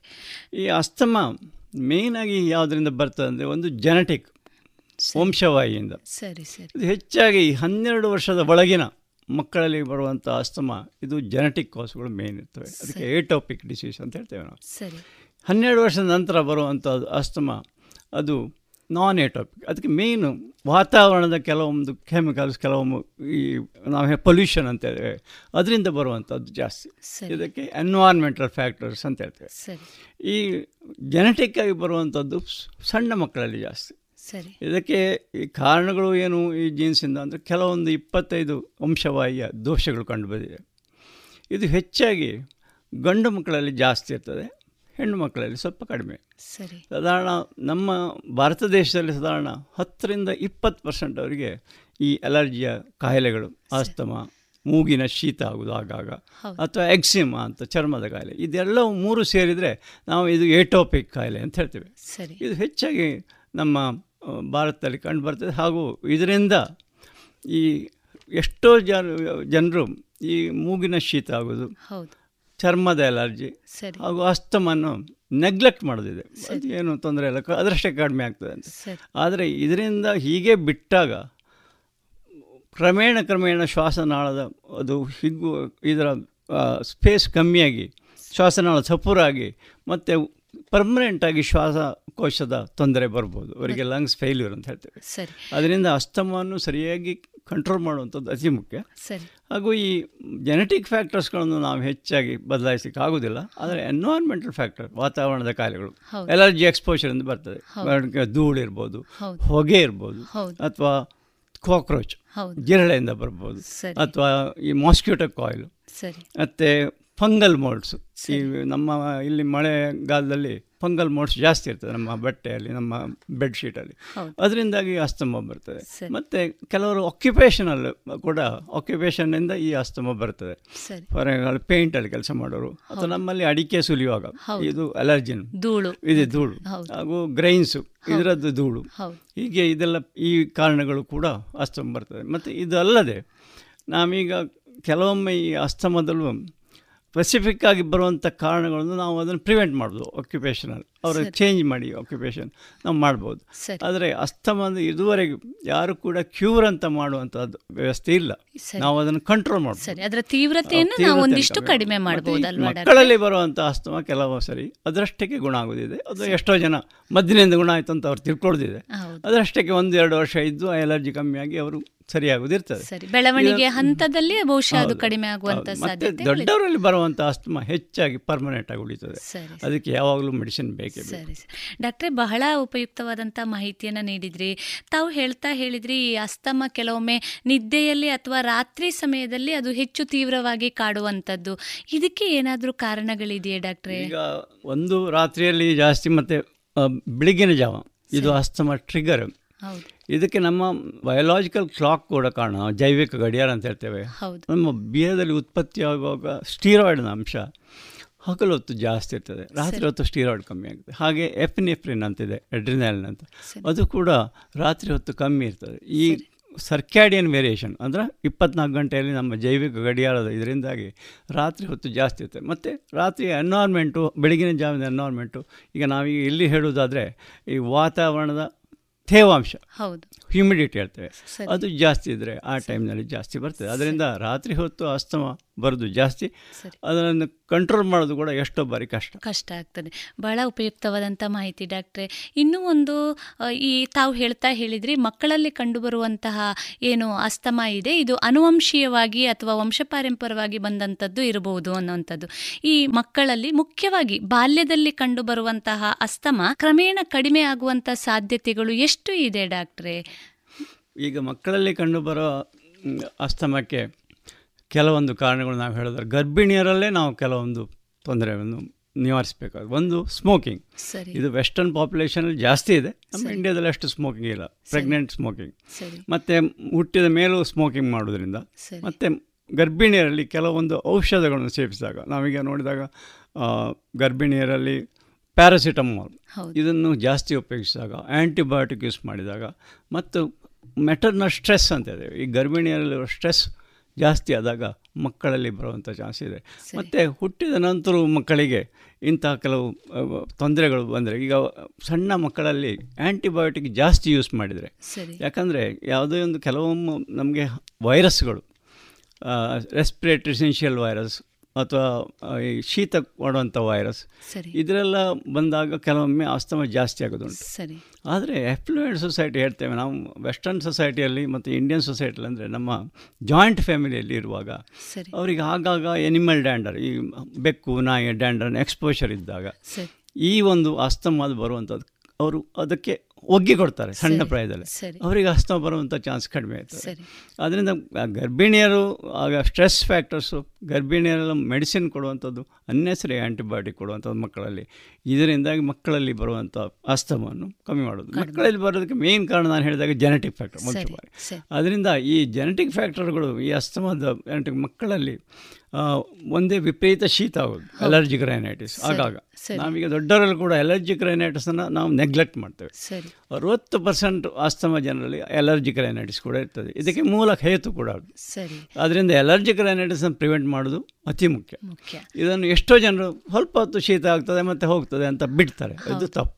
ಈ ಅಲರ್ಜಿಕ್ ರೈನೈಟಿಸನ್ನು ಕಂಟ್ರೋಲ್ ಮಾಡೋದ್ರಿಂದ ಅಸ್ತಮ ಬರುವಂಥದ್ದು ಕಮ್ಮಿ ಆಗ್ಬೋದು. ಇದು ನಾವು ಹೇಳ್ತೇವೆ ಅಲರ್ಜಿಕ್ ರೈನೈಟಿಸ್ ಅಂದರೆ ತಮ್ಮ ಇದಂದ್ರೆ ಅಣ್ಣ ಅಸ್ತಮ ಅದರದ್ದೇ ಪ್ರಭೇದ. ಸರಿ ಸರಿ ಹಾಗೆ ಮೂರು ಈ ಜೆನೆಟಿಕ್ ನಾವು ಎಟೋಪಿಕ್ ಡಿಸೀಸ್ ಇದು ಮಕ್ಕಳಲ್ಲಿ ಕಾಮನ್ ಹನ್ನೆರಡು ವರ್ಷದ ಒಳಗಿನ ಮಕ್ಕಳು.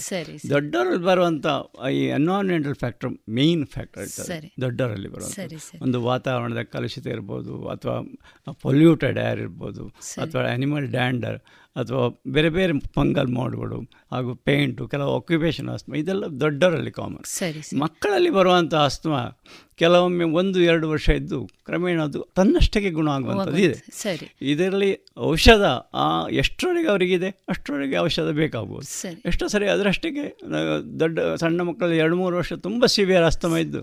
ಮತ್ತೆ ಒಂದೆರಡು ವರ್ಷ ಆದಾಗ ಅದರಷ್ಟಕ್ಕೆ ಗುಣ ಆಗೋದಿರ್ತದೆ. ಅಷ್ಟರವರೆಗೆ ಔಷಧ ನೀಡೋದು ಮುಖ್ಯ. ಯಾಕಂದರೆ ಮಕ್ಕಳಲ್ಲಿ ಇದನ್ನು ಸರಿಯಾಗಿ ಮಾಡದಿದ್ರೆ ಅವರಿಗೆ ಶ್ವಾಸಕೋಶದ ತೊಂದರೆ ಅದರ ಪರ್ಮನೆಂಟ್ ಡಿಸಬಿಲಿಟಿ ಆಗಬಹುದು ಅದರಿಂದ ಅದು ಮುಖ್ಯವಾಗಿ ಅದನ್ನು ಕೂಡ ಪ್ರಿವೆಂಟ್ ಮಾಡಿ ಮಾಡ್ತಾರೆ ಬಹಳ ಉಪಯುಕ್ತವಾದಂಥ ಮಾಹಿತಿ ಡಾಕ್ಟರ್. ಯಾಕೆಂದರೆ ಮುಖ್ಯವಾಗಿ ಮಕ್ಕಳಲ್ಲಿ ಯಾವಾಗ ನಾವು ಅದನ್ನು ಆರಂಭಿಕ ಹಂತದಲ್ಲಿಯೇ ಅದನ್ನು ಕಂಡು ಹುಡುಕ್ಲಿಕ್ಕೆ ಸಾಧ್ಯತೆಗಳಾದರೆ ಮುಂದೆ ಬರುವಂಥ ಸಮಸ್ಯೆಗಳನ್ನು ಬಹಳಷ್ಟು ಕಡಿಮೆ ಮಾಡಬಹುದು ಅಂತ ತಾವು ಹೇಳ್ತೀರಿ.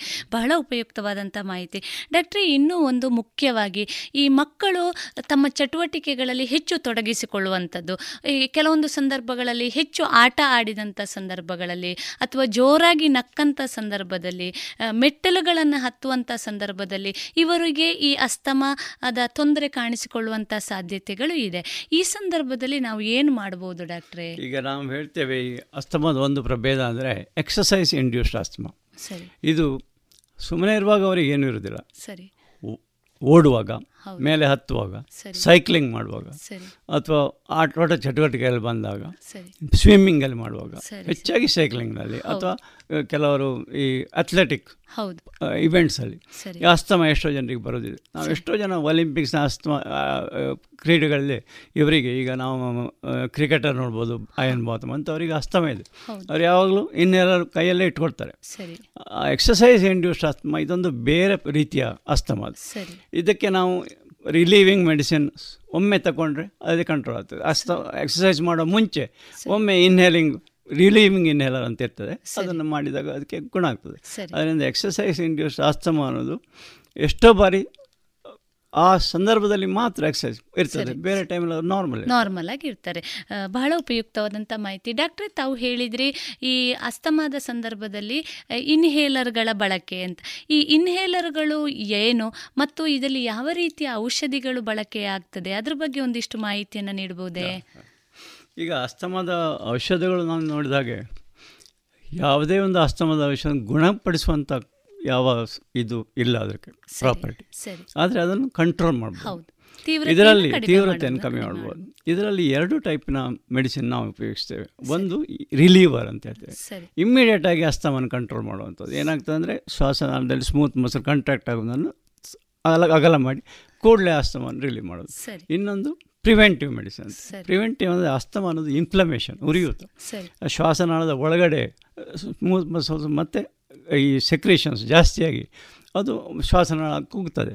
ಇದನ್ನು ಪ್ರಿವೆಂಟ್ ಮಾಡಲಿಕ್ಕೆ ಇನ್ಫ್ಲೇಮ್ ಆ್ಯಂಟಿ ಇನ್ಫ್ಲಮೇಟೆಡ್ ಡ್ರಗ್ಸ್ ಅಂತ ಹೇಳ್ತೇವೆ. ಈ ಆ್ಯಂಟಿ ಇನ್ಫ್ಲಮೇಟೆಡ್ ಡ್ರಗ್ಸ್ ಬಂದ ನಂತರ ಈ ಅಸ್ತಮದ ಆವಿಷ್ಕಾರ ಒಳ್ಳೆಯದಾಗಿದೆ ಟ್ರೀಟ್ಮೆಂಟ್ನ ಆವಿಷ್ಕಾರ. ಯಾಕಂದರೆ ಮುಂಚೆ ಈ ಇನ್ಫ್ಲಮೇಷನ್ ಅಸ್ತಮ ಅನ್ನೋದು ಇನ್ಫ್ಲಮೇಷನ್ ಅಂತ ನಾವು ಉರಿಯುತ್ತ ಅಂತ ಯಾರೂ ನಂಬಿರಲಿಲ್ಲ.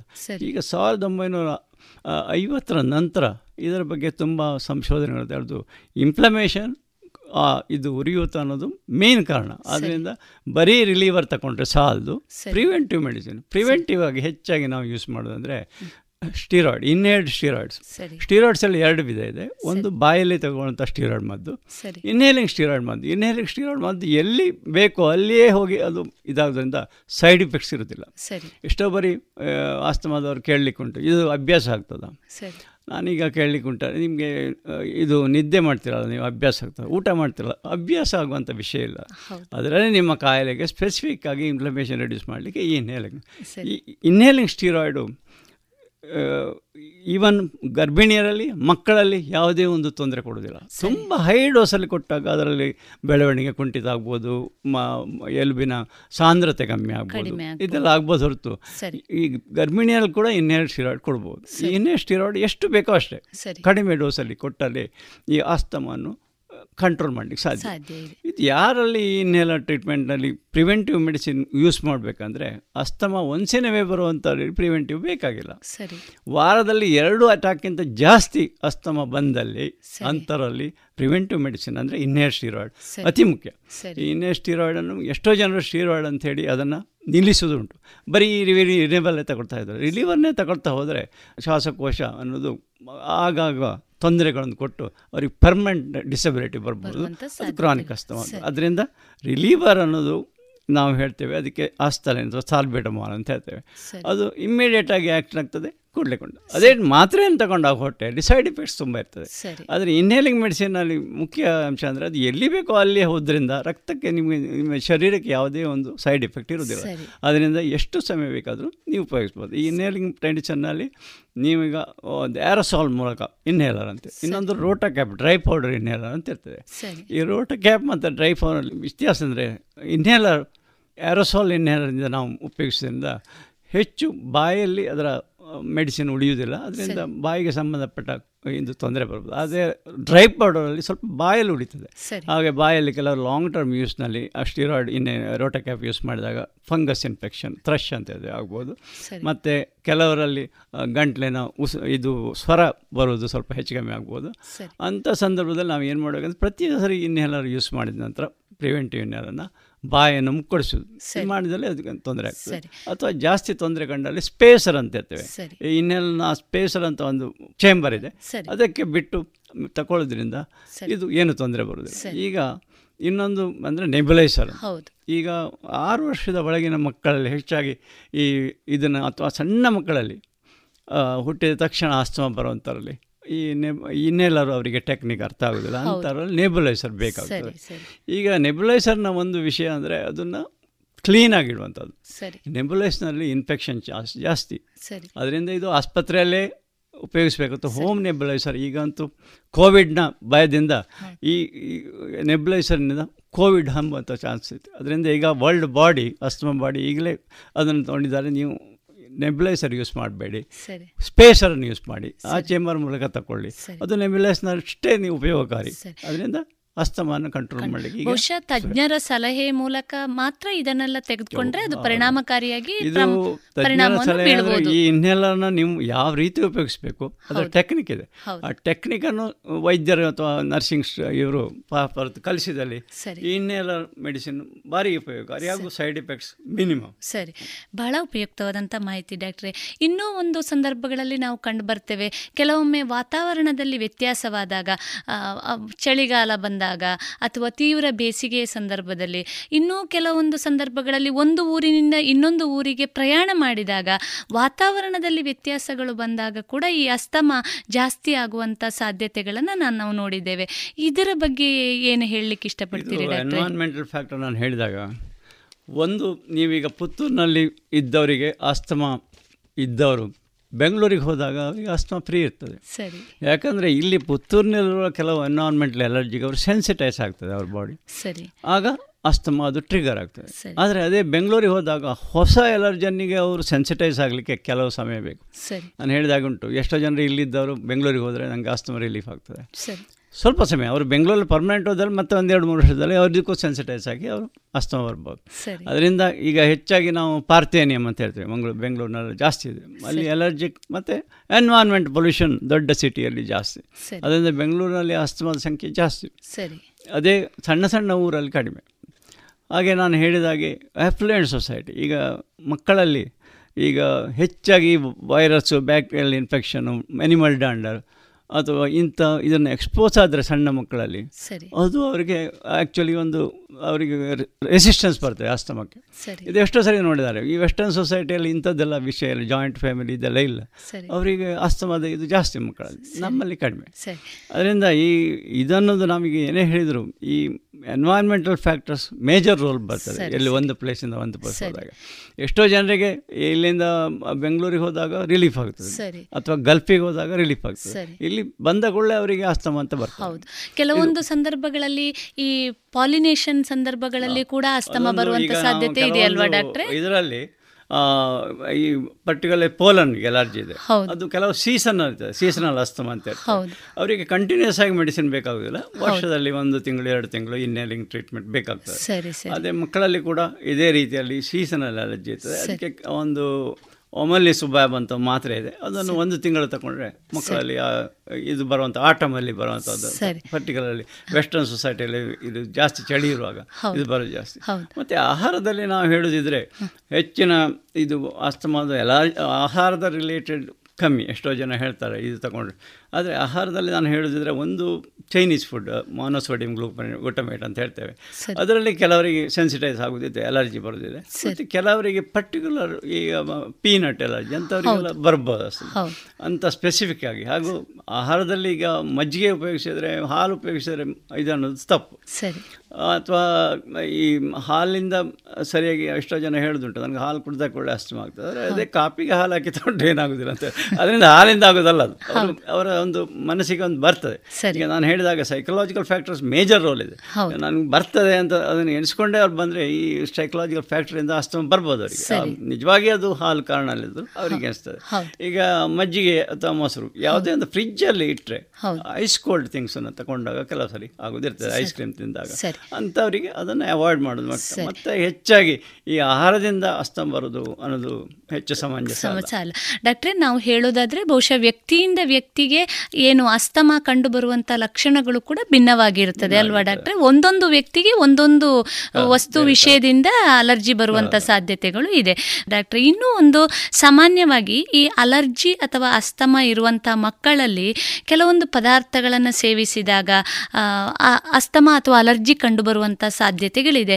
ಇನ್ನೂ ಒಂದು ಕೆಲವು ಸಂದರ್ಭಗಳಲ್ಲಿ ಕೆಲವೊಂದು ಫ್ಲೇವರ್ಗಳು ತಾವೇ ಹೇಳಿದ ಹಾಗೆ ಅದು ವೆನಿಲ್ಲಾ ಇರ್ಬೋದು ಅಥವಾ ಸ್ಟ್ರಾಬೆರಿ ಇರ್ಬೋದು ಇದು ಇದು ಯಾಕೆ ಡಾಕ್ಟ್ರೆ? ಬಹುಶಃ ಇದು ಕೂಡ ತಾವು ಆಗಲೇ ಹೇಳಿದ ವಿಷಯಕ್ಕೆ ಪೂರಕವಾಗಿ ಇರ್ತದೆ ಅಂತ ನಾವು ಅಂದ್ಕೊಳ್ತೇವೆ ಅಲ್ವಾ ಡಾಕ್ಟ್ರೆ? ಕೆಲವೊಂದು ಸ್ಟ್ರಾಂಗ್ ಸ್ಮೆಲ್ಗಳಲ್ಲಿ ಅಸ್ತಮ ಅಟ್ಯಾಕ್ ಆಗ್ಬೋದು. ಸರಿ. ಈಗ ಪರ್ಫ್ಯೂಮ್ಸ್ ಅಲ್ಲಿ ಕೆಲವು ಸರಿ.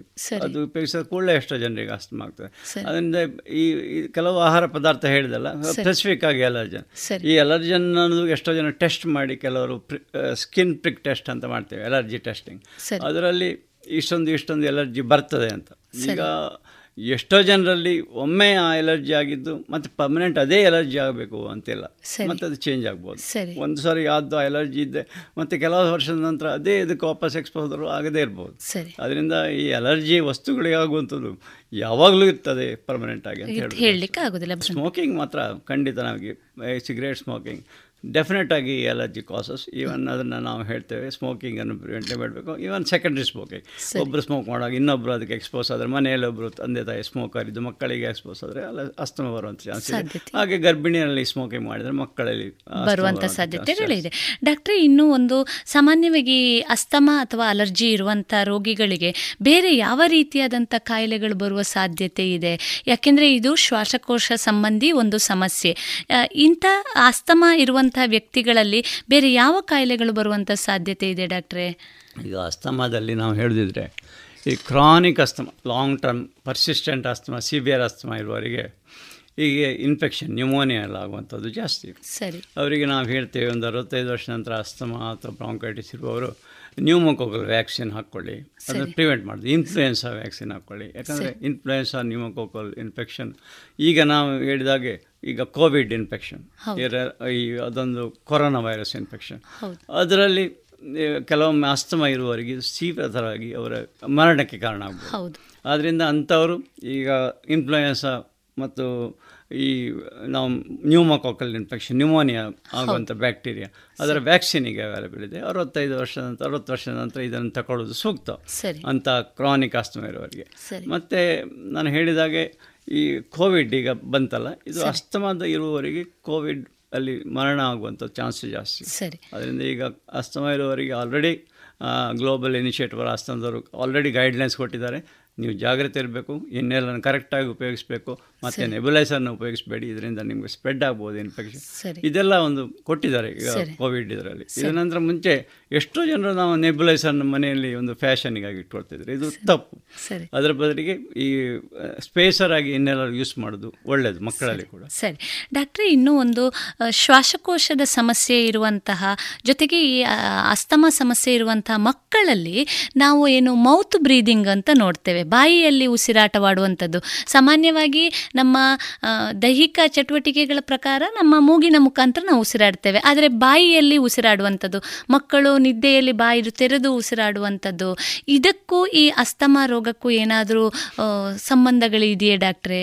ಈಗ ನಾವು ಹೇಳೋದಿದ್ರೆ ಯಾವುದೇ ಒಂದು ಉಸಿರಾಟ ತೊಂದರೆ ಆದಾಗ ನಾವು ಹೆಚ್ಚಾಗಿ ಬಾಯಿಯ ಬ್ರೀದಿಂಗ್ ಮಾಡಲೇಬೇಕಾಗುತ್ತೆ ಶ್ವಾಸ ಮಾಡಲಿಕ್ಕೆ ಈ ಬಾಯಿ ಬ್ರೀದಿಂಗ್ ಏನಾಗ್ತದೆ ಅಂದರೆ ನಾವು ಏರಫೇಜಿ ಆಗ್ತದೆ. ಗ್ಯಾಸ್ ಒಂದು ತುಂಬ ನಾವು ಹೊರಗಡೆ ನಾವು ಉಸಿರಾಟದ ಗಾಳಿ ಶ್ವಾಸಕೋಶಕ್ಕೆ ಹೋಗೋ ಮುಂಚೆ ಹೊಟ್ಟೆಗೆ ಹೋಗ್ತದೆ. ಸರಿ.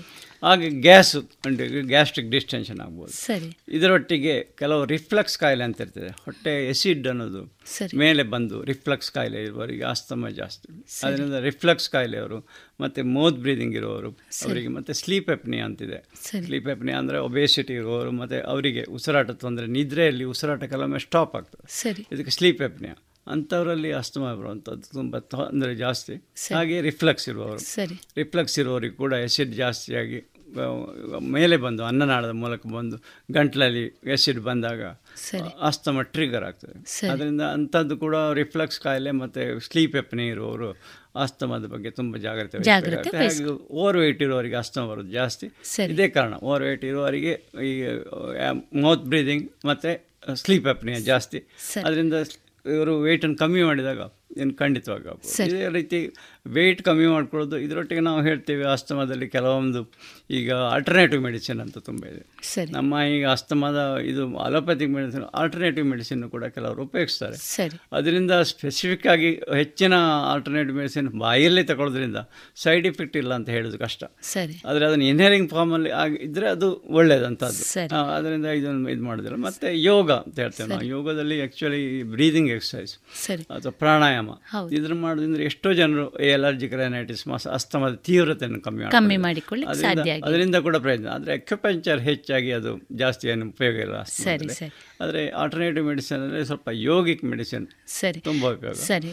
ಹಾಗೂ ಹೋಮಿಯೋಪತಿ ಮತ್ತು ಇನ್ನು ಕೆಲವು ಇದರಲ್ಲಿ ಅಸ್ತಮದ ಬಗ್ಗೆ ಕೊಡ್ತಾರೆ. ಅದರಲ್ಲಿ ಈಗ ನಾವು ಏನು ಹೇಳ್ತೇವೆ ಬೆಲಡೋನ ಮಿಕ್ಸರ್ ಅಂತ ಹೇಳ್ತೇವೆ. ಬೆಲಡೋನ ಮುಂಚಿನಿಂದ ಅದರದ್ದು ಸ್ಮೋಕ್ ಮಾಡ್ತಾ ಇದ್ರು ಕೆಲವು ಎಷ್ಟು ಜನರು ಅಷ್ಟು ಅದು ಆ್ಯಂಟಿಕೋಲಿನಜಿಕ್ ಪ್ರಾಪರ್ಟಿ ಇರೋದ್ರಿಂದ ಶ್ವಾಸನಾಳದ ಈ ಇದಾಗೋದು ಕಂಟ್ರಾಕ್ಷನ್ ಆಗುವಂಥದ್ದು ಕಮ್ಮಿ ಮಾಡ್ತದೆ. ಅದರಿಂದ ಅದರಲ್ಲೂ ಕೂಡ ಸ್ವಲ್ಪ ಮಟ್ಟಿಗೆ ಆಗ್ಬೋದು ಹೊರತು. ಈಗ ಇನ್ಹೇಲ್ ಸ್ಟೀರಾಯ್ಡ್ ಇನ್ನೆಲ್ಲರಷ್ಟು ಅಷ್ಟು ಪ್ರಭಾವಶಾಲಿ ಯಾವಾಗಲೂ ಉಪಯೋಗಿಸಿ ಆದರೆ ಓರಲ್ ಸ್ಟೀರಾಯ್ಡ್ಗಳು ಕೆಲವೊಮ್ಮೆ ಸಂದರ್ಭದಲ್ಲಿ ಕೊಡಬೇಕಾಗ್ತದೆ. ಅಸ್ತಮಾ ತೀವ್ರವಾದ. ಹೌದು ಹೌದು.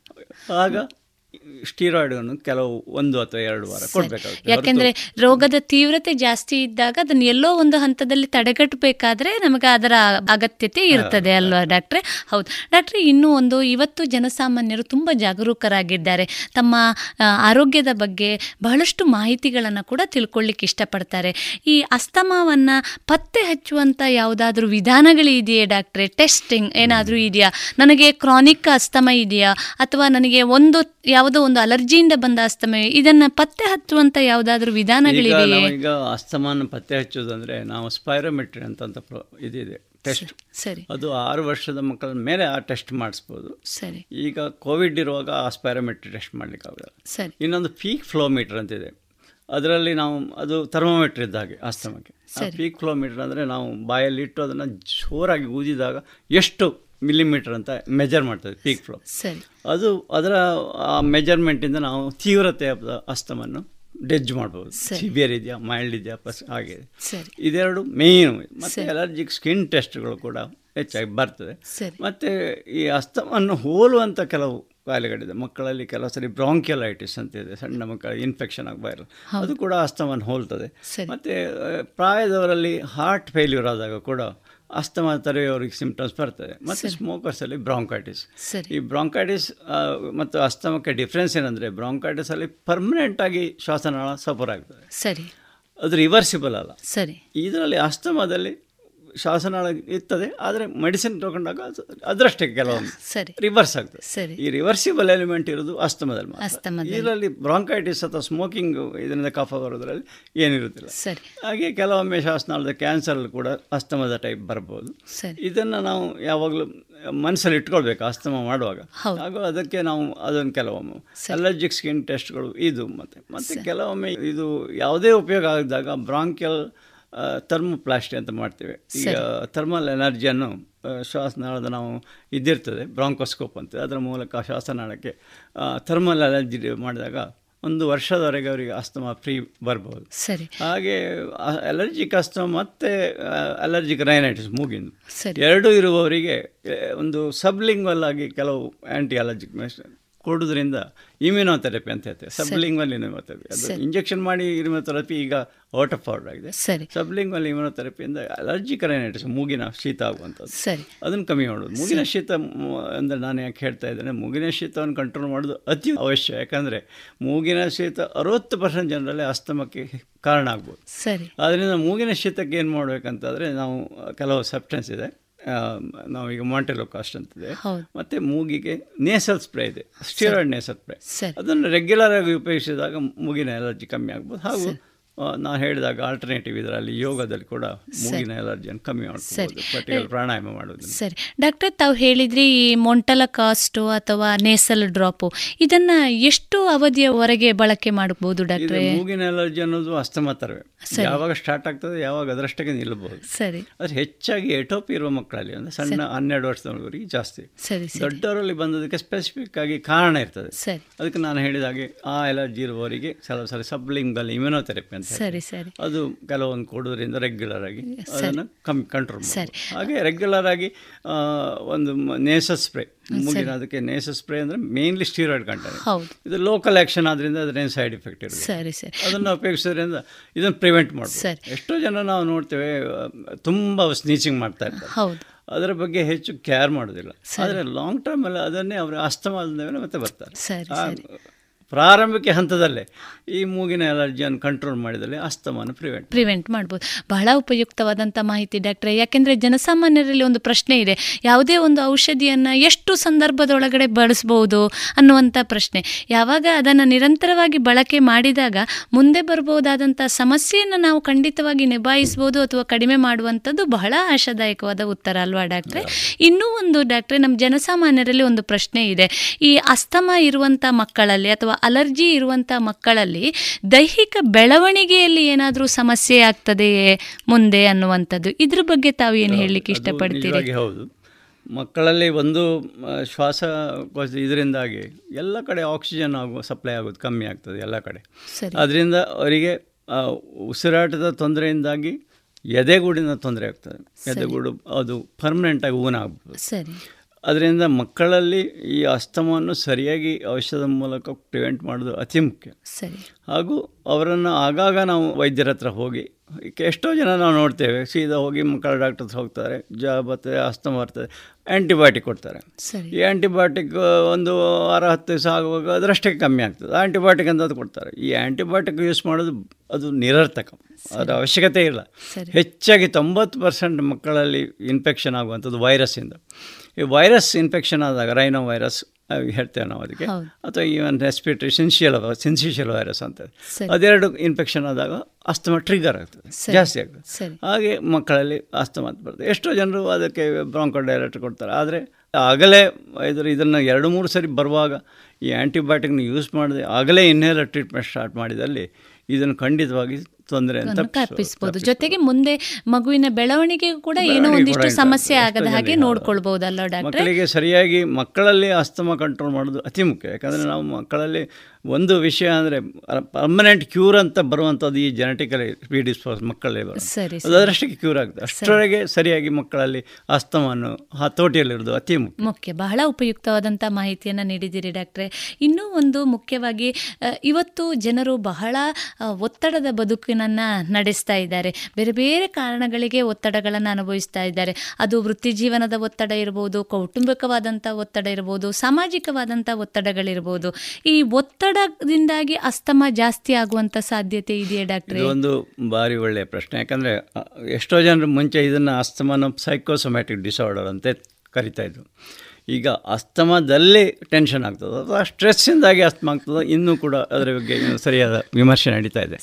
ಅಂತೂ ಸ್ಟ್ರೆಸ್ ಇರುವಾಗ ಇದು ಅಸ್ತಮ ಜಾಸ್ತಿ ಆಗೋದು ತುಂಬ ಕ ನಾವು ನೋಡ್ತಾ ಇದ್ದೇವೆ. ಅದೇ ಥರ ಸ್ಟ್ರೆಸ್ಸು ಪ್ರೆಗ್ನೆನ್ಸಿಯಲ್ಲಿದ್ದಾಗ ಸರಿ. ಒಂದು ಐವತ್ತು ಪರ್ಸೆಂಟ್ ಜನ ಮಕ್ಕಳಲ್ಲಿ ಅಸ್ತಮ ಬರುವಂಥ ಚಾನ್ಸ್ ಜಾಸ್ತಿ. ಸರಿ. ಅದರಿಂದ ಸ್ಟ್ರೆಸ್ಸು ಮತ್ತು ಡಿಪ್ರೆಷನ್.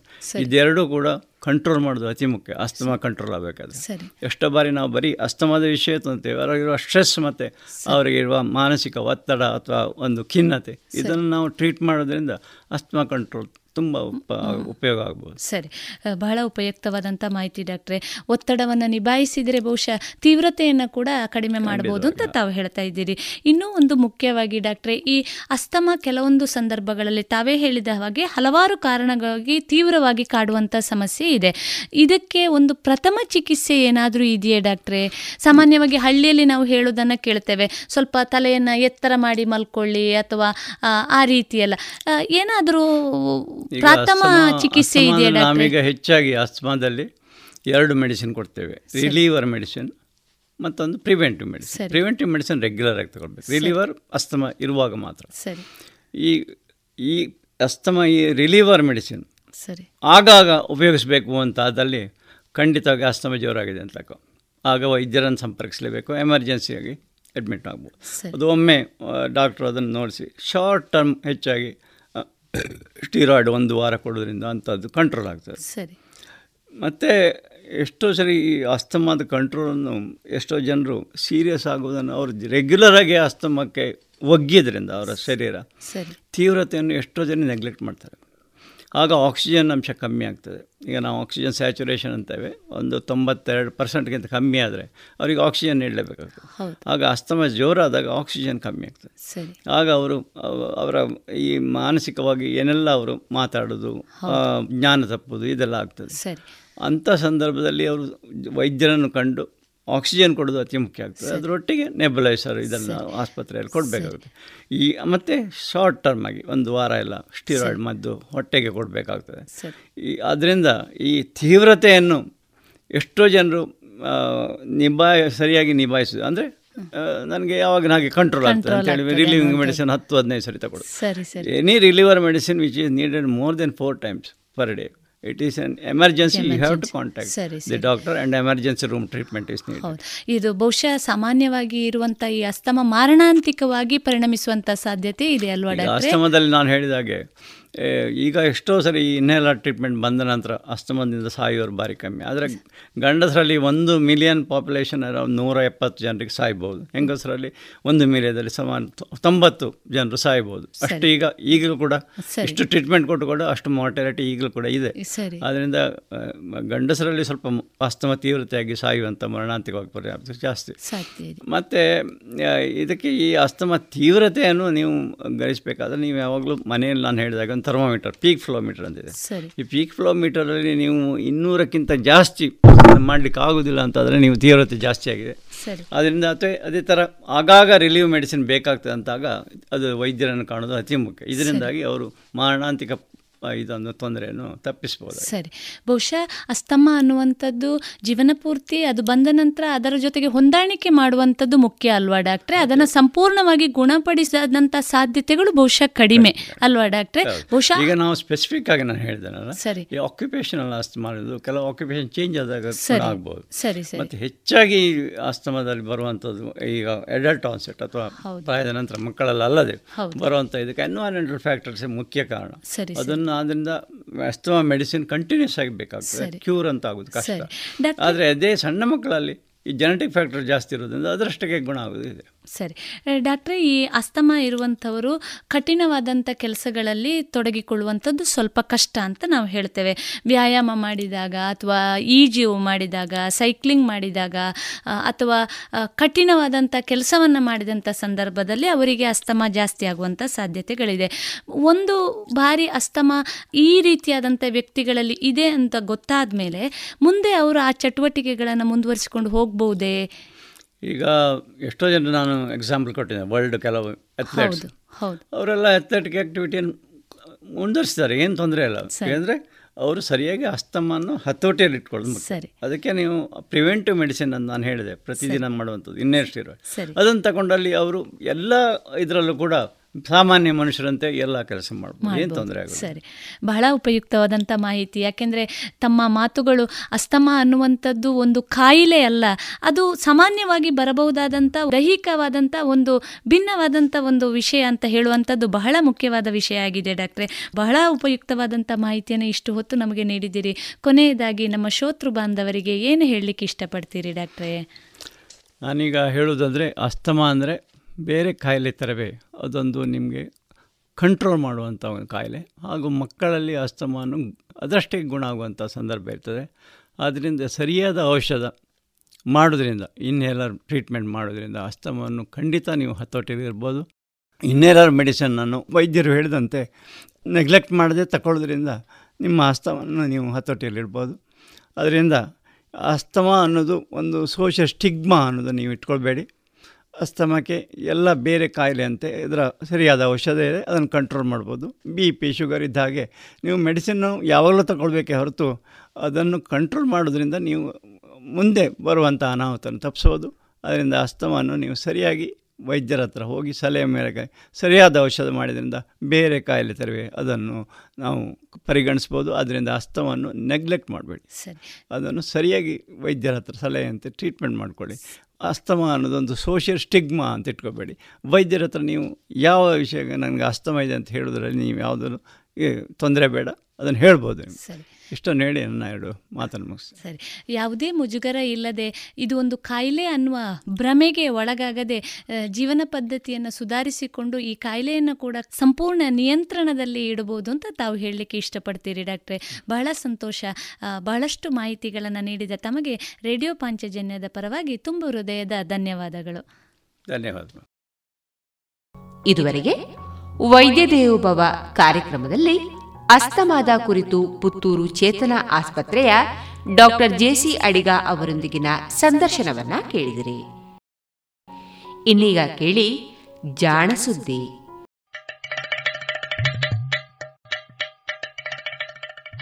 ಕೇಳು ಕೇಳು ಕೇಳು ಜಾಣ ಜಾಣ ಸುದ್ದಿಯ ಕೇಳು ಕೇಳು ಕೇಳು ಜಾಣ. ಇಂದು ಹಂದು ಮುಂದು ಹಿಂದು ಹರಿವು ತಿಳಿವು ಚುಟುಕು ಬೆರಗು ನಿತ್ಯ ನುಡಿಯುವತ್ತು ತರಲು ನಿತ್ಯ ನುಡಿಯುವತ್ತು ತರಲು ಕೇಳಿ ಜಾಣರ, ಜಾಣ ಸುದ್ದಿಯ, ಕೇಳು ಕೇಳು ಕೇಳು ಜಾಣ. ಜಾಣ ಸುದ್ದಿಯ, ಕೇಳು ಕೇಳು ಕೇಳು ಜಾಣ. ಜಾಣ ಪ್ರಶ್ನೆ.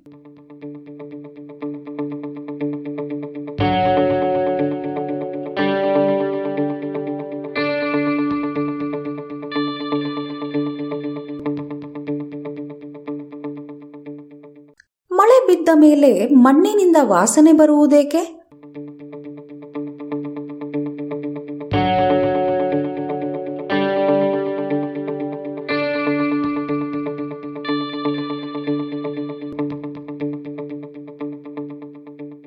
ಇದು ನಂಜನಗೂಡಿನ ದೇಬೂರು ಆದರ್ಶ ವಿದ್ಯಾಲಯದ ವಿದ್ಯಾರ್ಥಿಗಳು ಕೊಟ್ಟಿರುವ ಸುಮಾರು ಮುನ್ನೂರು ಪ್ರಶ್ನೆಗಳಲ್ಲಿ ಒಂದು.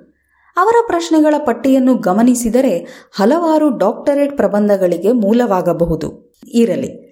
ಮಳೆ ಬಿದ್ದ ಮೇಲೆ ಮಣ್ಣಿನಿಂದ ವಾಸನೆ ಬರುವುದೇಕೆ ಎನ್ನುವುದರಲ್ಲಿ ಎರಡು ಸಂದೇಹಗಳಿವೆ. ಮೊದಲನೆಯದು, ಈ ವಾಸನೆ ಹೇಗೆ ಉತ್ಪತ್ತಿಯಾಗುತ್ತದೆ ಎನ್ನುವುದು. ಎರಡನೆಯದು, ಪರಿಸರದಲ್ಲಿ ಇದಕ್ಕೆ ಏನಾದರೂ ಫಲ ಅಥವಾ ಕೆಲಸ ಇದೆಯೋ. ಇವೆರಡೂ ವಿಷಯಗಳ ಬಗ್ಗೆ ಕವಿಗಳು, ವಿಜ್ಞಾನಿಗಳು ಚಿಂತಿಸಿದ್ದಾರೆ. ಕವಿಗಳು ಕವನ ಬರೆದಿದ್ದಾರೆ. ವಿಜ್ಞಾನಿಗಳು ಸಂಶೋಧನೆ ಮಾಡಿದ್ದಾರೆ. ಇದು ಕನ್ನಡದ ನವ್ಯ ಕವಿ ಗೋಪಾಲಕೃಷ್ಣ ಅಡಿಗರು ಮಳೆ ಬಿದ್ದ ಮೇಲೆ ಬರುವ ಪರಿಮಳದ ಕುರಿತು ಒಂದು ಲಲಿತ ಪ್ರಬಂಧವನ್ನು ಬರೆದಿದ್ದಾರೆ. ಅದರ ಮೊದಲ ಸಾಲುಗಳು ಹೀಗಿವೆ. ಬೇಸಿಗೆಯ ಕೊನೆಯಲ್ಲಿ ಬಿರು ಬಿಸಿಲಿನ ತಾಪಕ್ಕೆ ನೆಲ ಕಾದು ಕೆಂಪಾಗಿ ಮಣ್ಣು ಧೂಳಾಗಿರುವಾಗ ಆಕಾಶದಲ್ಲಿ ಮೋಡ ಮಂದಯಿಸಿ ತಂಗಾಳಿಯ ತೆರೆಯೊಂದು ದೂರದಿಂದ ಬಂದು ಬಡಿದಾಗ, ಹನಿ ಹನಿ ಮಳೆ ನೆಲಕ್ಕೆ ಸಿಂಪಡಿಸಿದಾಗ, ನೆಲದೊಡಲಿನಿಂದ ಹೊರಹೊಮ್ಮುವ ಕಂಪು ಮಣ್ಣಿನ ವಾಸನೆ, ಅಂತರಂಗದ ಅತ್ಯಂತ ಕೆಳ ಪದರುಗಳನ್ನು ತಟ್ಟಿ ಮೈಯೆಲ್ಲ ನವಿರುಗಟ್ಟಿ ಎಲ್ಲೆಲ್ಲೋ ಸುತ್ತಾಡಿ ಕೊನೆಗೆ ಮನೆಗೆ ಮರಳಿದಂತೆ ಮನಸ್ಸು ಸುಕ್ಕು ಬಿಚ್ಚಿ ನುಣುಪಾಗುತ್ತದೆ. ಅಪೂರ್ವವಾದ ವಿವರಣೆಗೆ ಅಸಾಧ್ಯ ಎನ್ನುವಂಥ ಅನುಭವ ಉಂಟಾಗುತ್ತದೆ. ಈ ವಾಸನೆ ನಮ್ಮ ಜೀವನದ ಮೂಲಭೂತವಾದದ್ದೊಂದು ಅಂಶಕ್ಕೆ ಸಂಬಂಧಪಟ್ಟುದಿರಬೇಕೆಂದು ಅನಿಸುತ್ತದೆ. ಆಕಾಶದಿಂದ ಇಳಿವ ಮಳೆ, ಸುಟ್ಟ ಹುಡಿ ಮಣ್ಣು ಇವುಗಳ ಹಠಾತ್ ಸಂಪರ್ಕದಿಂದ ಸಂಭವಿಸುವ ಈ ಗಂಧಾವತಾರ ಈ ಮರ್ತ್ಯ ಜೀವನದ ಗುಟ್ಟನ್ನೇ ರಟ್ಟು ಮಾಡುವ ಒಗಟು ಎನ್ನಿಸುತ್ತದೆ. ಅಡಿಗರು ಹೇಳುವ ಹಾಗೆಯೇ ಈ ವಾಸನೆಯನ್ನು ವಿವರಣೆಗೆ ಅಸಾಧ್ಯವಾದ ಅನುಭವ ಎಂದೇ ಬಹಳಷ್ಟು ಜನ ಭಾವಿಸಿದ್ದದ್ದೂ ಉಂಟು. ಆದರೆ ಈಗ ಹಾಗಿಲ್ಲ. ಇದು ಮಣ್ಣಿನಲ್ಲಿ ಇರುವ ಎರಡು ಪ್ರಮುಖ ಗುಣಗಳಿಂದಾಗಿ ಉಂಟಾಗುವ ವಾಸನೆ ಎನ್ನುವುದನ್ನು ಬಹುತೇಕ ವಿಜ್ಞಾನಿಗಳು ಒಪ್ಪುತ್ತಾರೆ. ಮೊದಲನೆಯದಾಗಿ, ಮಣ್ಣಿನಲ್ಲಿರುವ ಖನಿಜಗಳು. ಎರಡನೆಯದಾಗಿ, ಮಣ್ಣಿನಲ್ಲಿ ಬದುಕಿರುವ ಕೆಲವು ಶಿಲೀಂಧ್ರಗಳು ಅಥವಾ ಬೂಸುಜೀವಿಗಳು ಇವೆರಡರ ನಡುವಿನ ಕ್ರಿಯೆಗಳಿಂದಾಗಿ ಮಣ್ಣಿನ ವಾಸನೆ ಹುಟ್ಟುತ್ತದಂತೆ. ಮಣ್ಣಿನ ವಾಸನೆ ಸಾಮಾನ್ಯವಾಗಿ ನಮಗೆ ಅನುಭವವಾಗುವುದು ಬೇಸಿಗೆಯ ನಂತರ ಅಥವಾ ಹಲವು ಬಿಸಿಲಿನ ದಿನಗಳು ಕಳೆದ ಮೇಲೆ ಸುರಿಯುವ ಮೊದಲ ಮಳೆಯ ವೇಳೆ. ಪ್ರತಿದಿನವೂ ಮಳೆ ಬರುವಾಗ ಈ ವಾಸನೆ ಅಷ್ಟಾಗಿ ಗೊತ್ತಾಗುವುದಿಲ್ಲ. ಬೇಸಿಗೆಯ ದಿನಗಳಲ್ಲಿ ಬಲು ದೂರದಲ್ಲಿ ಎಲ್ಲಿಯೋ ಮಳೆಯಾಗುತ್ತಿದ್ದರೂ ಆ ವಾಸನೆ ನಮಗೆ ಬಂದು ಬಡಿಯುವುದುಂಟು.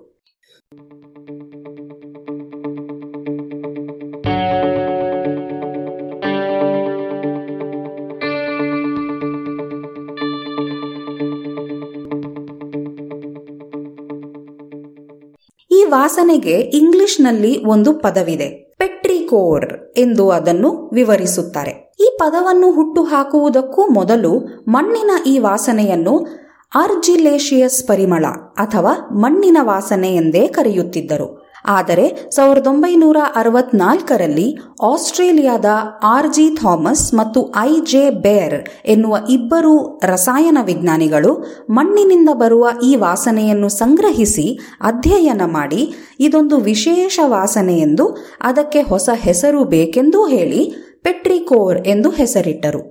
ಅಡಿಗರು ಹೇಳುವ ಹಾಗೆ ಇದು ಆಕಾಶದಿಂದ ಇಳಿದ ಮಳೆ ನೀರು ಹಾಗೂ ಸುಟ್ಟ ಹುಡಿಮಣ್ಣಿನ ಹಠಾತ್ ಸಂಪರ್ಕದಿಂದ ಹುಟ್ಟಿದ್ದು ಎನ್ನುವುದರಲ್ಲಿ ಸಂಶಯವಿಲ್ಲ. ಉದಾಹರಣೆಗೆ, ನಮ್ಮಲ್ಲೇ ಸಾವಿರಾರು ವರ್ಷಗಳಿಂದ ಈ ಮಣ್ಣಿನ ವಾಸನೆಯನ್ನು ಹಿಡಿದು ಬಾಟಲಿಯಲ್ಲಿ ತುಂಬಿ ಮಾರಾಟ ಮಾಡುವ ಕಾಯಕ ನಡೆದಿತ್ತು. ಉತ್ತರ ಭಾರತದ ಕನೌಜ್ ಪಟ್ಟಣದಲ್ಲಿ ಮಿಟ್ಟೀಕಾ ಅತ್ತರ್ ಎನ್ನುವ ಸುಗಂಧ ತೈಲವನ್ನು ತಯಾರಿಸಿ ಮಾರಾಟ ಮಾಡುತ್ತಾರೆ. ಉತ್ತಮವಾದ ಜೇಡಿ ಮಣ್ಣಿನಿಂದ ಮಾಡಿದ ತಟ್ಟೆಗಳನ್ನು ಉತ್ತರ ಭಾರತದ ಬಿರು ಬೇಸಿಗೆಯಲ್ಲಿ ಚೆನ್ನಾಗಿ ಒಣಗಿಸುತ್ತಾರೆ. ಹೀಗೆ ಒಣಗಿ ಹೆಕ್ಕಳೆಯಾದ ಹೆಂಚುಗಳನ್ನು ಅನಂತರ ಕುದಿಸಿ ಆವಿಯೊಟ್ಟಿಗೆ ಬರುವ ಪರಿಮಳವನ್ನು ಭಟ್ಟಿ ಮಾಡಿ ಸಂಗ್ರಹಿಸುತ್ತಾರೆ. ಇದನ್ನು ಮಿಟ್ಟಿಕಾ ಅತ್ತರ್ ಎನ್ನುವ ಹೆಸರಿನಲ್ಲಿ ಮಾರಾಟ ಮಾಡುತ್ತಿದ್ದರು. ಈಗ ಕುಂಬಾರಿಕೆಯೇ ಕಾಣೆಯಾಗಿರುವಾಗ ಹಾಗೂ ಅಸಂಖ್ಯ ಕೃತಕ ಸುಗಂಧಗಳು ಅಂಗಡಿಗಳಲ್ಲಿ ಮಾರಾಟವಾಗುತ್ತಿರುವಾಗ ಈ ಅಪರೂಪದ ಅತ್ತರ್ ಸಿಗುತ್ತದೆಯೋ ಇಲ್ಲವೋ ಗೊತ್ತಿಲ್ಲ. ಈ ಅತ್ತರ್ ತಯಾರಕರಂತೆಯೇ ಥಾಮಸ್ ಮತ್ತು ಬೇರ್ ಹಲವು ಬಗೆಯ ಕಲ್ಲುಗಳನ್ನು ಬಿಸಿಲಿನಲ್ಲಿ ಒಣಗಿಸಿ ಅಥವಾ ಅವನ್ನು ಬಿಸಿ ಮಾಡಿ ಅನಂತರ ಅವುಗಳಿಂದ ಸೂಸುವ ಪರಿಮಳವನ್ನು ಸಂಗ್ರಹಿಸಿದರು. ಇದನ್ನೇ ಇವರು ಪೆಟ್ರಿಕೋರ್ ಎಂದಿರಬೇಕು ಎನ್ನುವುದು ನಮ್ಮ ಊಹೆ. ಕಲ್ಲಿನಿಂದ ಬರುವ ಸುಗಂಧವನ್ನು ಪತ್ಥರ್ಕ ಅತ್ತರ್ ಎನ್ನಬಹುದಷ್ಟೆ. ಥಾಮಸ್ ಹಾಗೂ ಬೇರ್ ಕಲ್ಲುಗಳನ್ನು ಸುಮಾರು ಆರು ನೂರು ಡಿಗ್ರಿ ಸೆಂಟಿಗ್ರೇಡ್ ಉಷ್ಣತೆಯಲ್ಲಿ ಸುಟ್ಟು ಅನಂತರ ಅವುಗಳಲ್ಲಿ ಇರುವ ಸುಗಂಧವನ್ನು ಸಂಗ್ರಹಿಸಿದ್ದರು. ಇವೆಲ್ಲ ಪ್ರಯೋಗಗಳ ಪ್ರಕಾರ ಸಿಲಿಕಾ ಹೆಚ್ಚು ಇರುವಂತಹ ಕಲ್ಲುಗಳಲ್ಲಿ ಈ ವಿಶಿಷ್ಟ ಪೆಟ್ರಿಕೋರ್ ಕಂಡುಬರುತ್ತದೆ. ಕಲ್ಲನ್ನು ಅಷ್ಟೊಂದು ಬಿಸಿ ಮಾಡಿದ್ದರಿಂದ ಅದರಲ್ಲಿದ್ದ ಜೈವಿಕ ವಸ್ತುಗಳು ನಾಶವಾಗಿ ಕೇವಲ ಈ ಖನಿಜದ ವಾಸನೆಯಷ್ಟೇ ಬಂತು ಎಂದು ಅವರು ಅಭಿಪ್ರಾಯಪಟ್ಟಿದ್ದರು. ಈ ವಾಸನೆಯ ದ್ರವ್ಯ ಬೇರೆ ಬೇರೆ ಕಲ್ಲುಗಳಲ್ಲಿ ಬೇರೆ ಬೇರೆಯಾಗಿದ್ದರಿಂದ ಆಯಾ ಕಲ್ಲುಗಳು ಇವನ್ನು ಪರಿಸರದಿಂದ ಹೀರಿ ತಮ್ಮದಾಗಿಸಿಕೊಂಡಿರಬೇಕು ಎಂದು ಇವರು ತರ್ಕಿಸಿದ್ದರು. ಇಷ್ಟರ ಮಟ್ಟಿಗೆ ಅಡಿಗರ ಮಾತುಗಳು ಸತ್ಯವೇ. ಅನಂತರದ ಸಂಶೋಧನೆಗಳು ಇನ್ನೂ ಸ್ವಾರಸ್ಯಕರ ವಿಷಯವನ್ನು ತಿಳಿಸಿವೆ.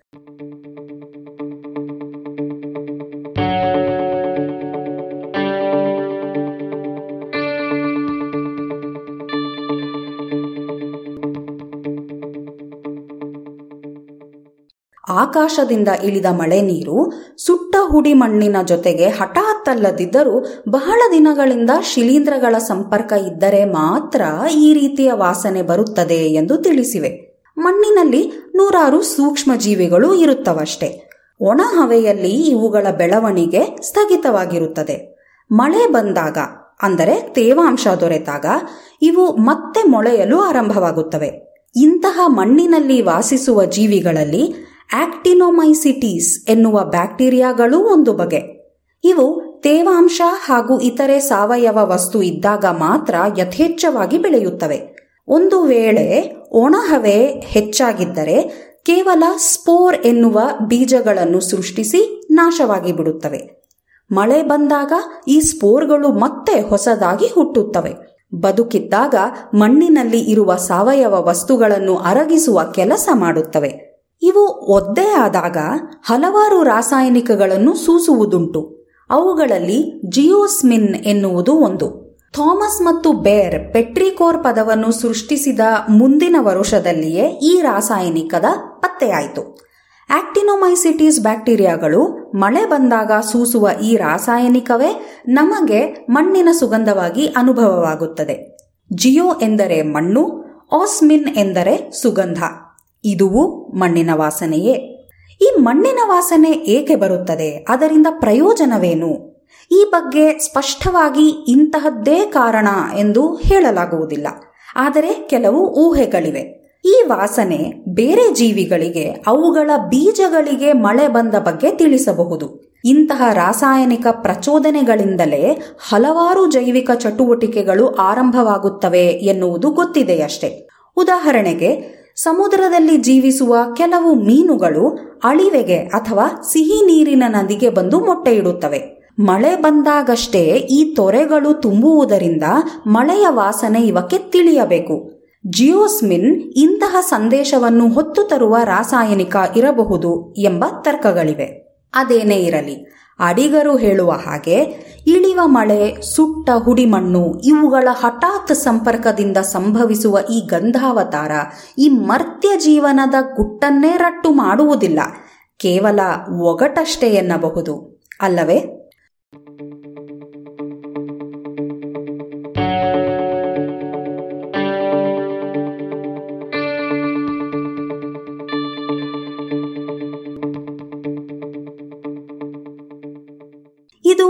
ಇಂದಿನ ಜಾಣ ಪ್ರಶ್ನೆ, ರಚನೆ ಶ್ರೀ ಕೊಳ್ಳೆಗಾಲ ಶರ್ಮಾ ಜಾಣಧ್ವನಿ ಶ್ರೀಮತಿ ಲಕ್ಷ್ಮೀ ವಿ.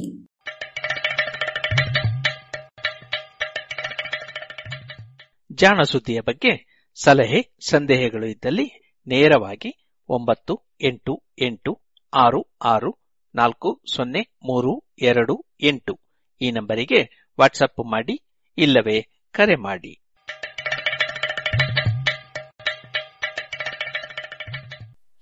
ಇದುವರೆಗೆ ಜಾಣ ಸುದ್ದಿ ಕೇಳಿದಿರಿ. ಇದೀಗ ಡಾಕ್ಟರ್ ಸಿ ಅಶ್ವಥ್ ಅವರ ನೆನಪಿನಲ್ಲಿ ಅವರ ಸಂಗೀತ ನಿರ್ದೇಶನ ಹಾಗೂ ಗಾಯನದ ಗೀತೆಗಳನ್ನು ಕೇಳೋಣ.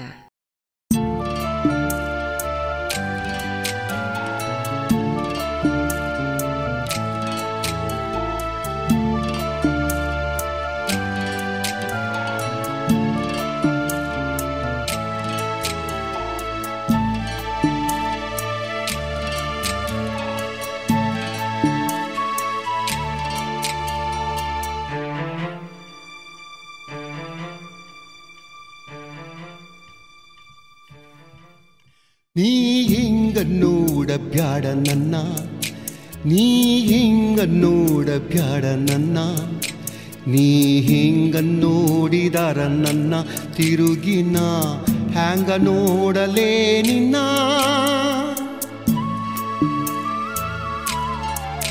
ನೀ ಹಿಂಗ ನೋಡ ಬ್ಯಾಡ ನನ್ನ.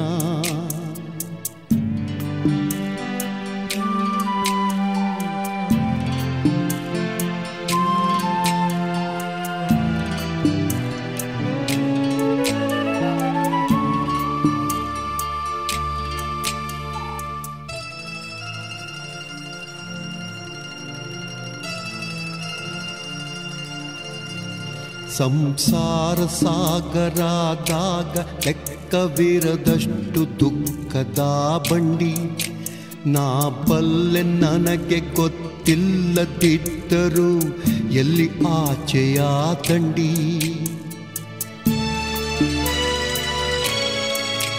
ಸಂಸಾರ ಸಾಗರಾದಾಗ ಲೆಕ್ಕವಿರದಷ್ಟು ದುಃಖದ ಬಂಡಿ. ನಾ ಪಲ್ಲೆ ನನಗೆ ಗೊತ್ತಿಲ್ಲದಿದ್ದರು ಎಲ್ಲಿ ಆಚೆಯ ದಂಡಿ ಮಲಗಿರುವ ಕೂಸು ಮಲಗಿರಲಿ ಅಲ್ಲಿ ಮುಂದಿನದು ದೇವರ ಚಿತ್ತ. ನಾ ತಡಿಲಾರ ಅದು ಯಾಕ ನೋಡತಿ? ಮತ್ತ ಮತ್ತ ನೀತ.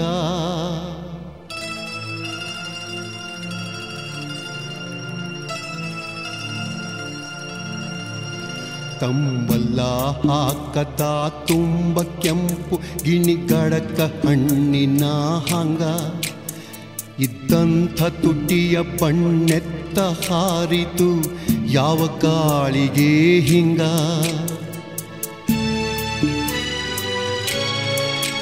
ತಂಬಲ್ಲ ಹಾಕತ ತುಂಬ ಕೆಂಪು ಗಿಣಿಗಡಕ ಹಣ್ಣಿನ ಹಂಗ.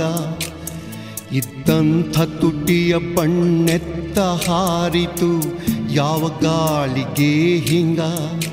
ಈ ಗತ್ತಗಲ್ಲ ಹಣಿ ಕಣ್ಣು ಕಂಡು ಮಾರಿಗೆ ಮಾರಿಯ ಸಾವನ ತನ್ನ ಕೈ ಸವರಿತಿಲ್ಲಿ ಬಂತೆನಗ ಇಲ್ಲದ ಭೀತಿ.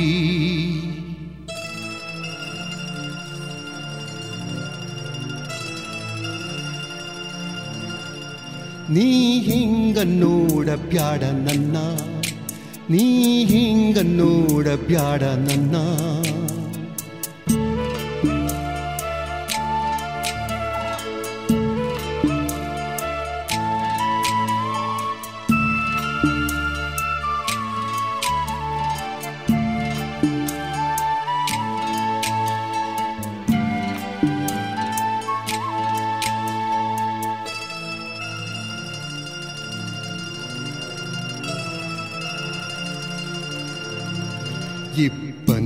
ತೊಳೆದರು ಹಾಲು ಮೆತ್ತಿದ ಕವಳ್ಳಿ ಕಂಟಿಯ ಹಣ್ಣು. ಹೊಳ್ಳೆ ಹೊಳ್ಳೆವ ಹಾಂಗ ಕಣ್ಣಿರುವ ಹೆಣ್ಣ, ಹೇಳು ನಿನ್ನವೇನ ಈ ಕಣ್ಣು.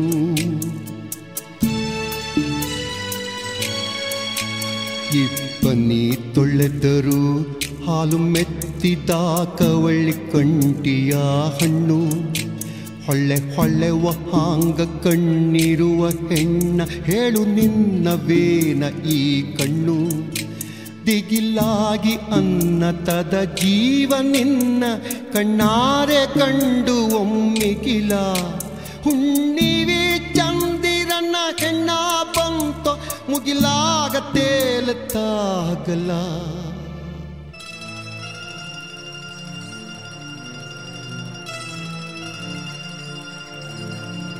ನಿನ್ನ ಕಣ್ಣಿನ್ಯಾಕ ಕಾಲೂರಿ ಮಳೆಯು ನಡ ನಡಕ ಹುಚ್ಚು ನಗಿಯಾಕ?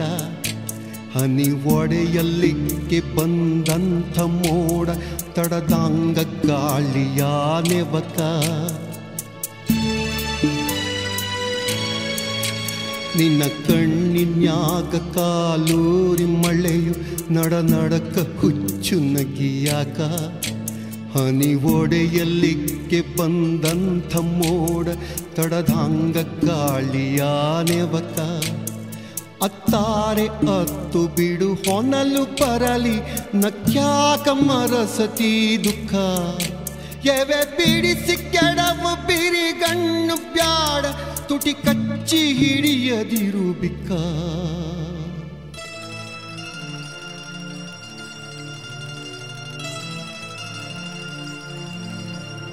ನೀ ಹಿಂಗ ನೋಡ ಬ್ಯಾಡ ನನ್ನ.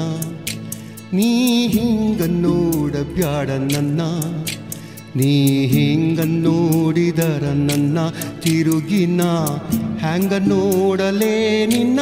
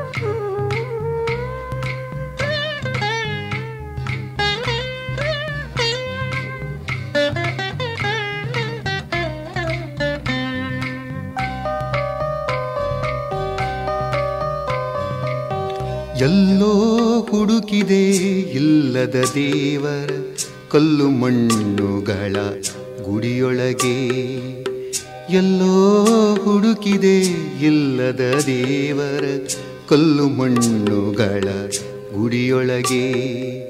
ಇಲ್ಲೇ ಇರುವ ಪ್ರೀತಿ ಸ್ನೇಹಗಳ, ಇಲ್ಲೇ ಇರುವ ಪ್ರೀತಿ ಸ್ನೇಹಗಳ ಗುರುತಿಸದಾದೆನು ನಮ್ಮೊಳಗೆ.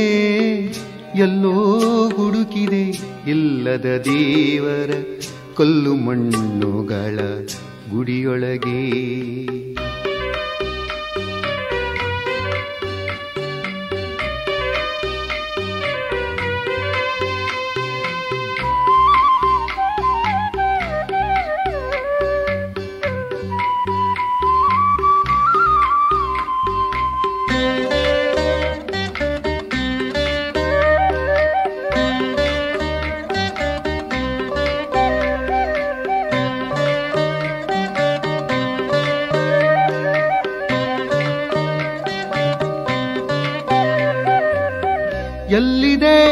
ನಂದನ ಎಲ್ಲಿದೆ ಬಂಧನ? ಎಲ್ಲ ಇವೆ ನಮ್ಮೊಳಗೆ. ಎಲ್ಲಿದೆ ನಂದನ, ಎಲ್ಲಿದೆ ಬಂಧನ? ಎಲ್ಲ ಇವೆ ನಮ್ಮೊಳಗೆ. ಒಳಗಿನ ತಿಳಿಯನು ಕಲಕದೆ ಇದ್ದರೆ.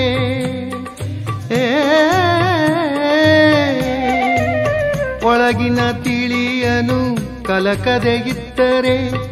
ಅಮೃತದ ಸವಿದೆ ನಾಲಗೆಗೆ. ಅಮೃತದ ಸವಿದೆ ನಾಲಗೆಗೆ. ಎಲ್ಲೋ ಹುಡುಕಿದೆ ಇಲ್ಲದ ದೇವರ ಕಲ್ಲು ಮಣ್ಣುಗಳ ಗುಡಿಯೊಳಗೆ.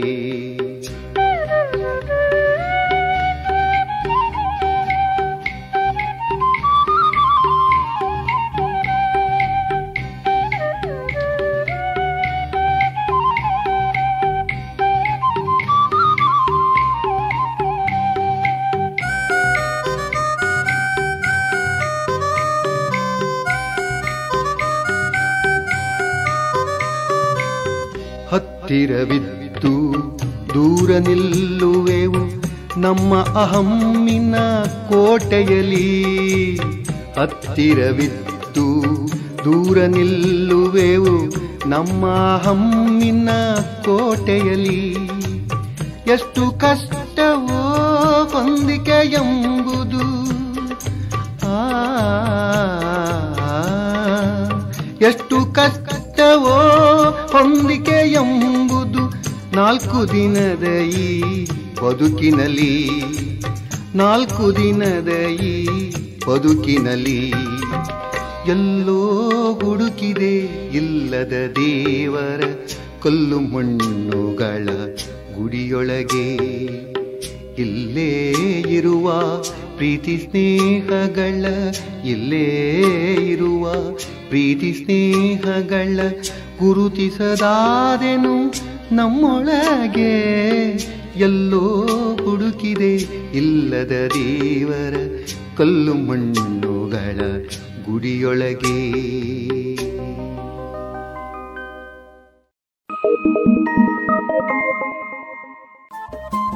ರೇಡಿಯೋ ಪಾಂಚಜನ್ಯ ತೊಂಬತ್ತು ಬಿಂದು ಎಂಟು ಎಫ್ಎಂ ಸಮುದಾಯ ಬಾನುಲಿ ಕೇಂದ್ರ ಪುತ್ತೂರು. ಇದು ಜೀವ ಜೀವದ ಸ್ವರ ಸಂಚಾರ.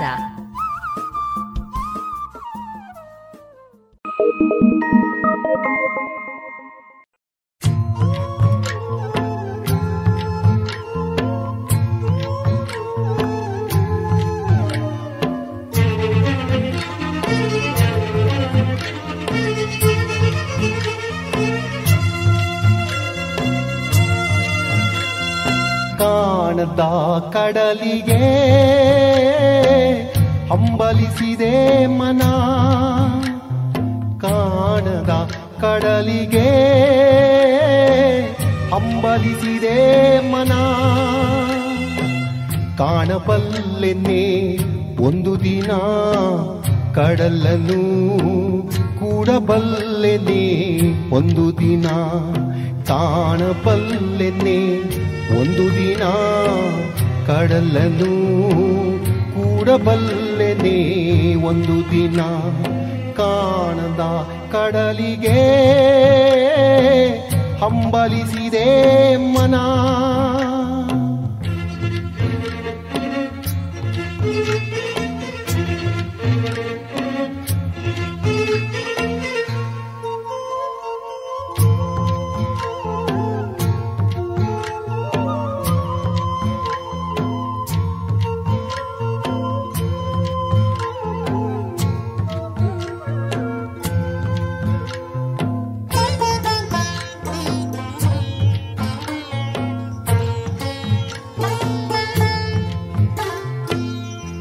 ತಾಣದ ಕಡಲಿನ ಮೊರತದ ಜೋಗುಳ ಒಳಗಿವಿಗೆಂದು ಕೇಳುತ್ತಿದೆ. ನನ್ನ ಕಲ್ಪನೆಯು ತನ್ನ ಕಡಲನ್ನೇ ಚಿತ್ರಿಸಿ ಚಿಂತಿಸಿ ಸುಯುತ್ತಿದೆ ಕಾಣದ ಕಡಲಿನ ಮೊರತದ ಜೋಗುಳ ಒಳಗಿವಿಗೆಂದು ಕೇಳುತ್ತಿದೆ. ನನ್ನ ಕಲ್ಪನೆಯು ತನ್ನ ಕಡಲನ್ನೇ ಚಿತ್ರಿಸಿ, ಚಿಂತಿಸಿ ಸುಯ್ಯುತ್ತಿದೆ ಎಲ್ಲಿರುವುದೋ ಅದು,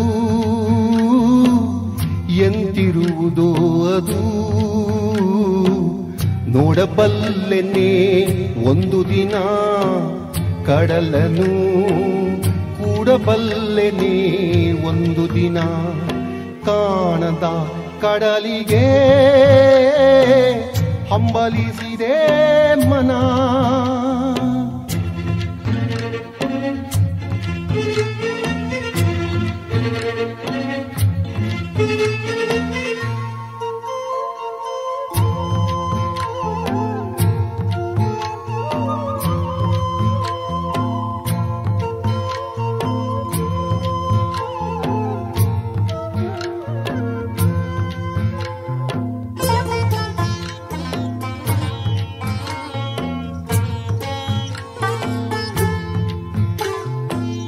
ಸಾವಿರ ಹೊಳೆಗಳು ತುಂಬಿ ಹರಿದರು ಒಂದೇ ಸಮನಾಗಿಹುದಂತೆ. ಸುನೀಲ ವಿಸ್ತರ ತರಂಗ ಶೋಭಿತ ಗಂಭೀರಾಂಬುಧೀತಾನಂತೆ ಸಾವಿರ ಹೊಳೆಗಳು ತುಂಬಿ ಹರಿದರು ಒಂದೇ ಸಮನಾಗಿಹುದಂತೆ. ಸುನೀಲ ವಿಸ್ತರ ತರಂಗ ಶೋಭಿತ ಗಂಭೀರಾಂಬುಧಿ ತಾನಂತೆ ಮುನ್ನೀರಂತೆ, ಅಪಾರವಂತೆ. ಕಾಣಬಲ್ಲೆನ್ನೆ ಒಂದು ದಿನ ಅದರಳು ಕರಗಲಾರಿನಿ ಒಂದು ದಿನ ಕಾಣದ ಕಡಲಿಗೆ ಹಂಬಲಿಸಿದೆ ಮನ.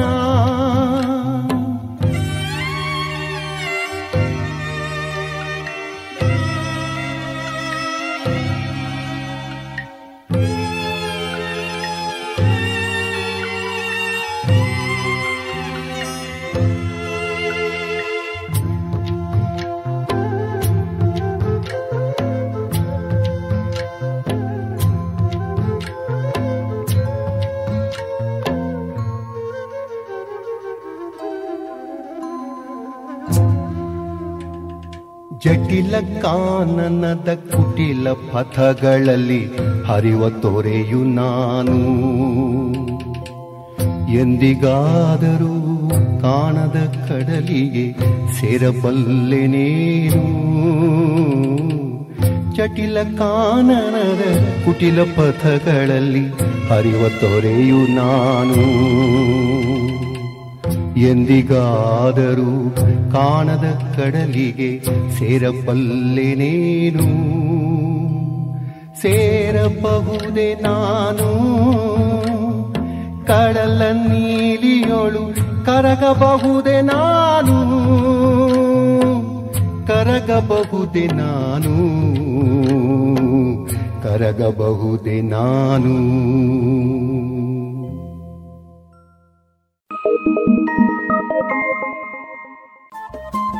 ರೇಡಿಯೋ ಪಾಂಚಜನ್ಯ ತೊಂಬತ್ತು ಬಿಂದು ಎಂಟು ಎಫ್ಎಂ ಸಮುದಾಯ ಬಾನುಲಿ ಕೇಂದ್ರ ಪುತ್ತೂರು. ಇದು ಜೀವ ಜೀವದ ಸ್ವರ ಸಂಚಾರ.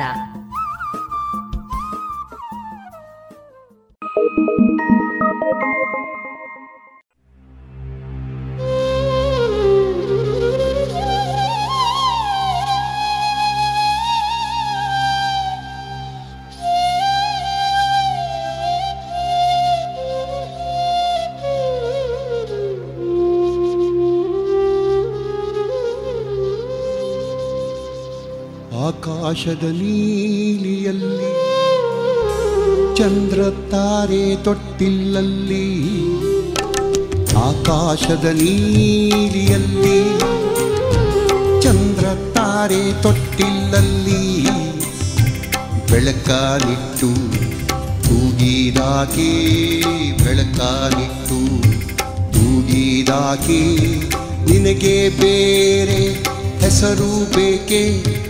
ನಿನಗೆ ಬೇರೆ ಹೆಸರು ಬೇಕೆ? ಸ್ತ್ರೀ ಎಂದರೆ ಅಷ್ಟೇ ಸಾಕೆ?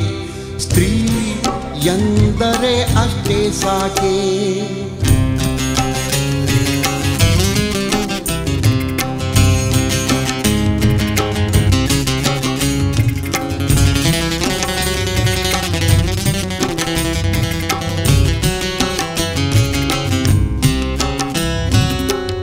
ನುಟ್ಟ, ಬೆಟ್ಟಗಳಲ್ಲಿ ಮೊಲೆ ಹಾಲಿನ ಹೊಳೆಯ ನಿಳಿಸಿ, ಹಸುರ ನುಟ್ಟ, ಬೆಟ್ಟಗಳಲ್ಲಿ ಮೊಲೆ ಹಾಲಿನ ಹೊಳೆಯ ನಿಳಿಸಿ, ಬಯಲ ಹಸುರ ನಗಿಸಿದಾಕೆ, ಬಯಲ ಹಸುರ ನಗಿಸಿದಾಕೆ, ನಿನಗೆ ಬೇರೆ ಹೆಸರು ಬೇಕೆ? ನಿನಗೆ ಬೇರೆ ಹೆಸರು ಬೇಕೆ? ಸ್ತ್ರೀ ಎಂದರೆ ಅಷ್ಟೇ ಸಾಕೆ? ಸ್ತ್ರೀ ಎಂದರೆ ಅಷ್ಟೇ ಸಾಕೆ?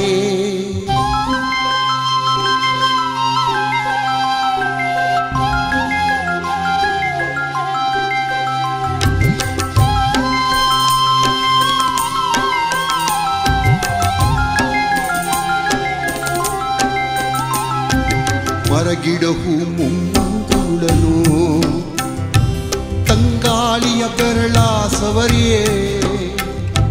ಮರಗಿಡವು ಮುಂಗುರುಳನು ತಂಗಾಳಿಯ ಬೆರಳ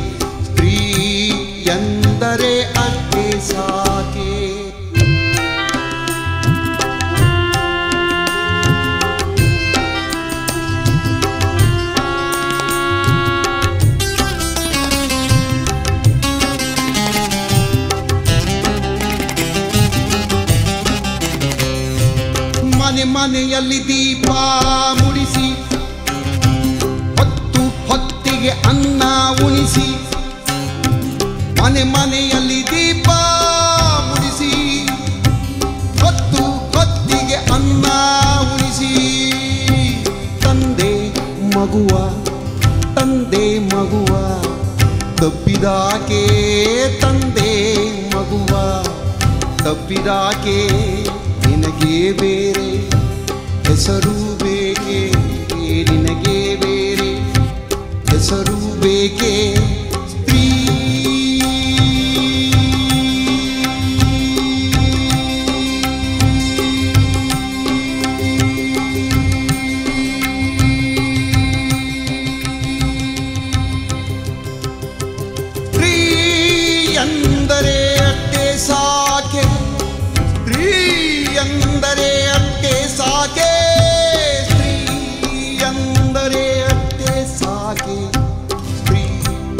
ಎಂದರೆ ಅಟ್ಟೆ ಸಾಕೆ ಸ್ತ್ರೀ ಸ್ತ್ರೀ ಸ್ತ್ರೀ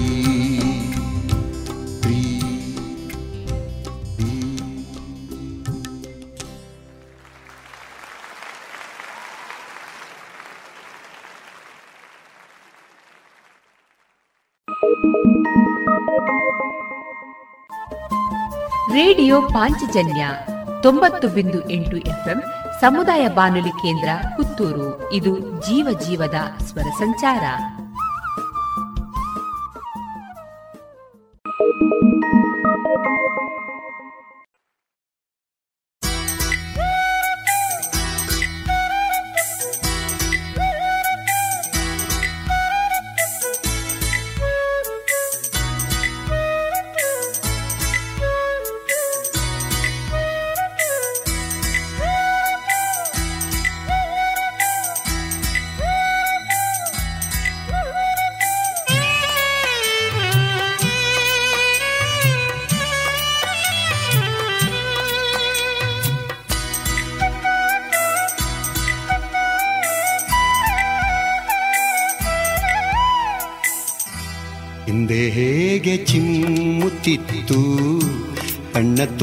ಪ್ರೀತಿ ಈಗ ಯಾಕೆ ಜ್ವಲಿಸುತ್ತಿದೆ? ಏನೋ ಶಂಕೆ, ಭೀತಿ. ಹಿಂದೆ ಹೇಗೆ ಚಿಮ್ಮುತ್ತಿತ್ತು? ಕಣ್ಣ ತುಂಬ ಪ್ರೀತಿ. ಈಗ ಯಾಕೆ ಜ್ವಲಿಸುತ್ತಿದೆ? ಏನೋ ಶಂಕೆ, ಭೀತಿ.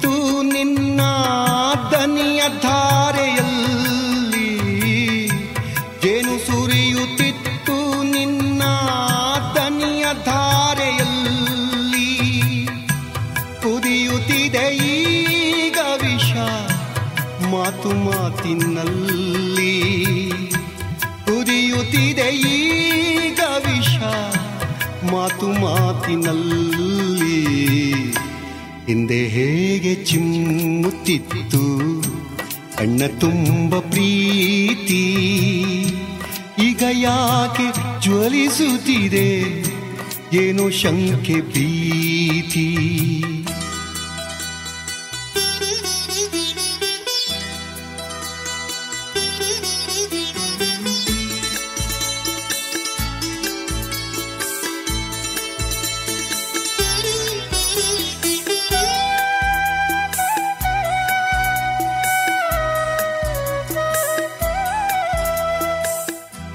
ಒಂದು ಸಣ್ಣ ಮಾತಿನಿರಿತ ತಾಳದಾಯ್ತೆ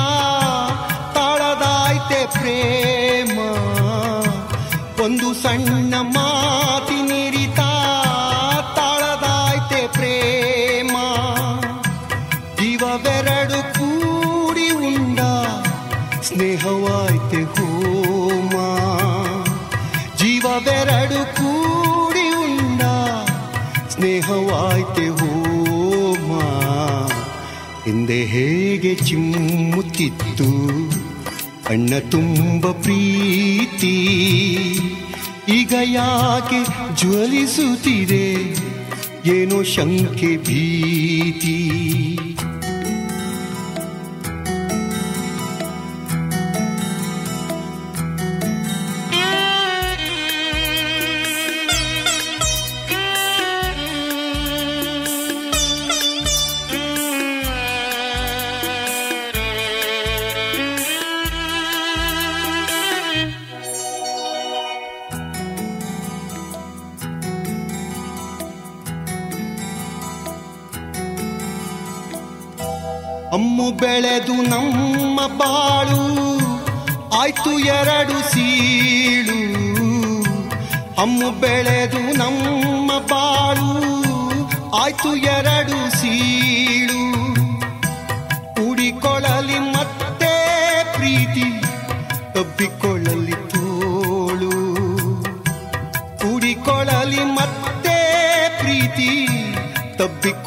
ತೋಳು.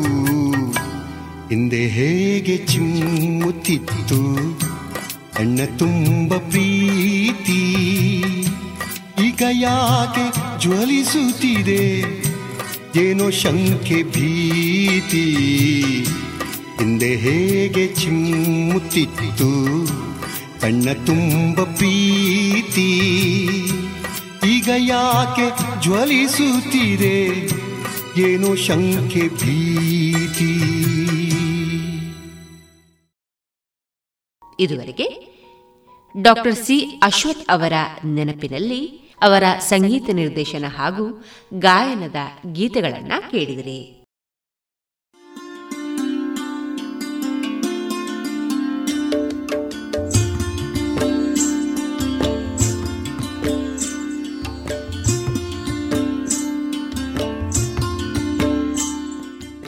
ರೇಡಿಯೋ ಪಾಂಚಜನ್ಯ ಸಮುದಾಯ ಬಾನುಲಿ ಕೇಂದ್ರದಿಂದ ನಿಮ್ಮ ಕಾರ್ಯಕ್ರಮಗಳು ಪ್ರಸಾರವಾಗಬೇಕೆ?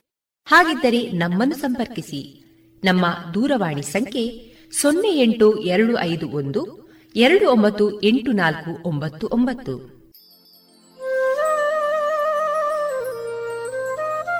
ಗಮನಿಸಿ ಕೇಳುವರೆ ನಮ್ಮ ಕಾರ್ಯಕ್ರಮಗಳನ್ನು ವೆಬ್ಸೈಟ್ ಮೂಲಕ ಕೂಡ ಆಲಿಸಬಹುದು.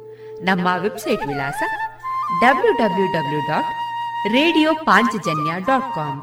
ಇಲ್ಲಿ ಆರ್ಕೈವ್ಸ್ನ ಭಾಗಕ್ಕೆ ಹೋಗಿ ಕ್ಲಿಕ್ ಮಾಡಿದರೆ ಹಳೆ ಕಾರ್ಯಕ್ರಮಗಳನ್ನು ಕೂಡ ಆಲಿಸಬಹುದು. ಜೊತೆಗೆ ನಮ್ಮ ಪ್ರಸಾರವನ್ನು ಆಪ್ ಮೂಲಕವೂ ಕೇಳಬಹುದು. ಪ್ಲೇಸ್ಟೋರ್ನಲ್ಲಿ ಪಾಂಚಜನ್ಯ ಸರ್ಚ್ ಮಾಡಿ ಡೌನ್ಲೋಡ್ ಮಾಡಿಕೊಂಡು ತಮ್ಮ ಮೊಬೈಲ್ಗಳಿಗೆ ಇನ್ಸ್ಟಾಲ್ ಮಾಡಿದರೆ ರೇಡಿಯೋ ಪ್ರಸಾರದ ಕಾರ್ಯಕ್ರಮವನ್ನು ನೀವು ಆಲಿಸಬಹುದು. ನಮ್ಮ ಪ್ರಸಾರದ ಬಗೆಗೆ ನಿಮ್ಮ ಅಭಿಪ್ರಾಯಗಳನ್ನು ಹಂಚಿಕೊಳ್ಳಲು ನಮ್ಮ ವಿಳಾಸ ರೇಡಿಯೋ ಪಾಂಚಜನ್ಯ ತೊಂಬತ್ತು ಬಿಂದು ಎಂಟು ಎಫ್ಎಂ ಸಮುದಾಯ ಬಾನುಲಿ ಕೇಂದ್ರ, ನೆಹರು ನಗರ, ಪುತ್ತೂರು. ನಮ್ಮ ದೂರವಾಣಿ ಸಂಖ್ಯೆ ಸೊನ್ನೆ ಎಂಟು ಎರಡು ಐದು ಒಂದು, ಎರಡು ಒಂಬತ್ತು ಎಂಟು ನಾಲ್ಕು ಒಂಬತ್ತು ಒಂಬತ್ತು. ಇಮೇಲ್ ವಿಳಾಸ radio Panchajanya at Gmail dot com ನಮ್ಮ ವಿಳಾಸ ಮತ್ತೊಮ್ಮೆ ರೇಡಿಯೋ ಪಾಂಚಜನ್ಯ ತೊಂಬತ್ತು ಬಿಂದು ಎಂಟು ಎಫ್ಎಂ ಸಮುದಾಯ ಬಾನುಲಿ ಕೇಂದ್ರ, ನೆಹರು ನಗರ, ಪುತ್ತೂರು. ನಮ್ಮ ದೂರವಾಣಿ ಸಂಖ್ಯೆ ಸೊನ್ನೆ ಎಂಟು ಎರಡು ಐದು ಒಂದು, ಎರಡು ಒಂಬತ್ತು ಎಂಟು ನಾಲ್ಕು ಒಂಬತ್ತು ಒಂಬತ್ತು. ಇಲ್ಲಿಗೆ ಈ ಹೊತ್ತಿನ ಪ್ರಸಾರ ಕಾರ್ಯಕ್ರಮವನ್ನ ಮುಕ್ತಾಯಗೊಳಿಸುತ್ತಿದ್ದೇವೆ. ಆತ್ಮೀಯ ಕೇಳುಗರಿಗೆಲ್ಲ ರೇಡಿಯೋ ಪಾಂಚಜನ್ಯದ ಬಳಗದ ಪರವಾಗಿ ನಾನು ತೇಜಸ್ವಿ ರಾಜೇಶ್ ಮಾಡುವ ಅನಂತ ವಂದನೆಗಳು.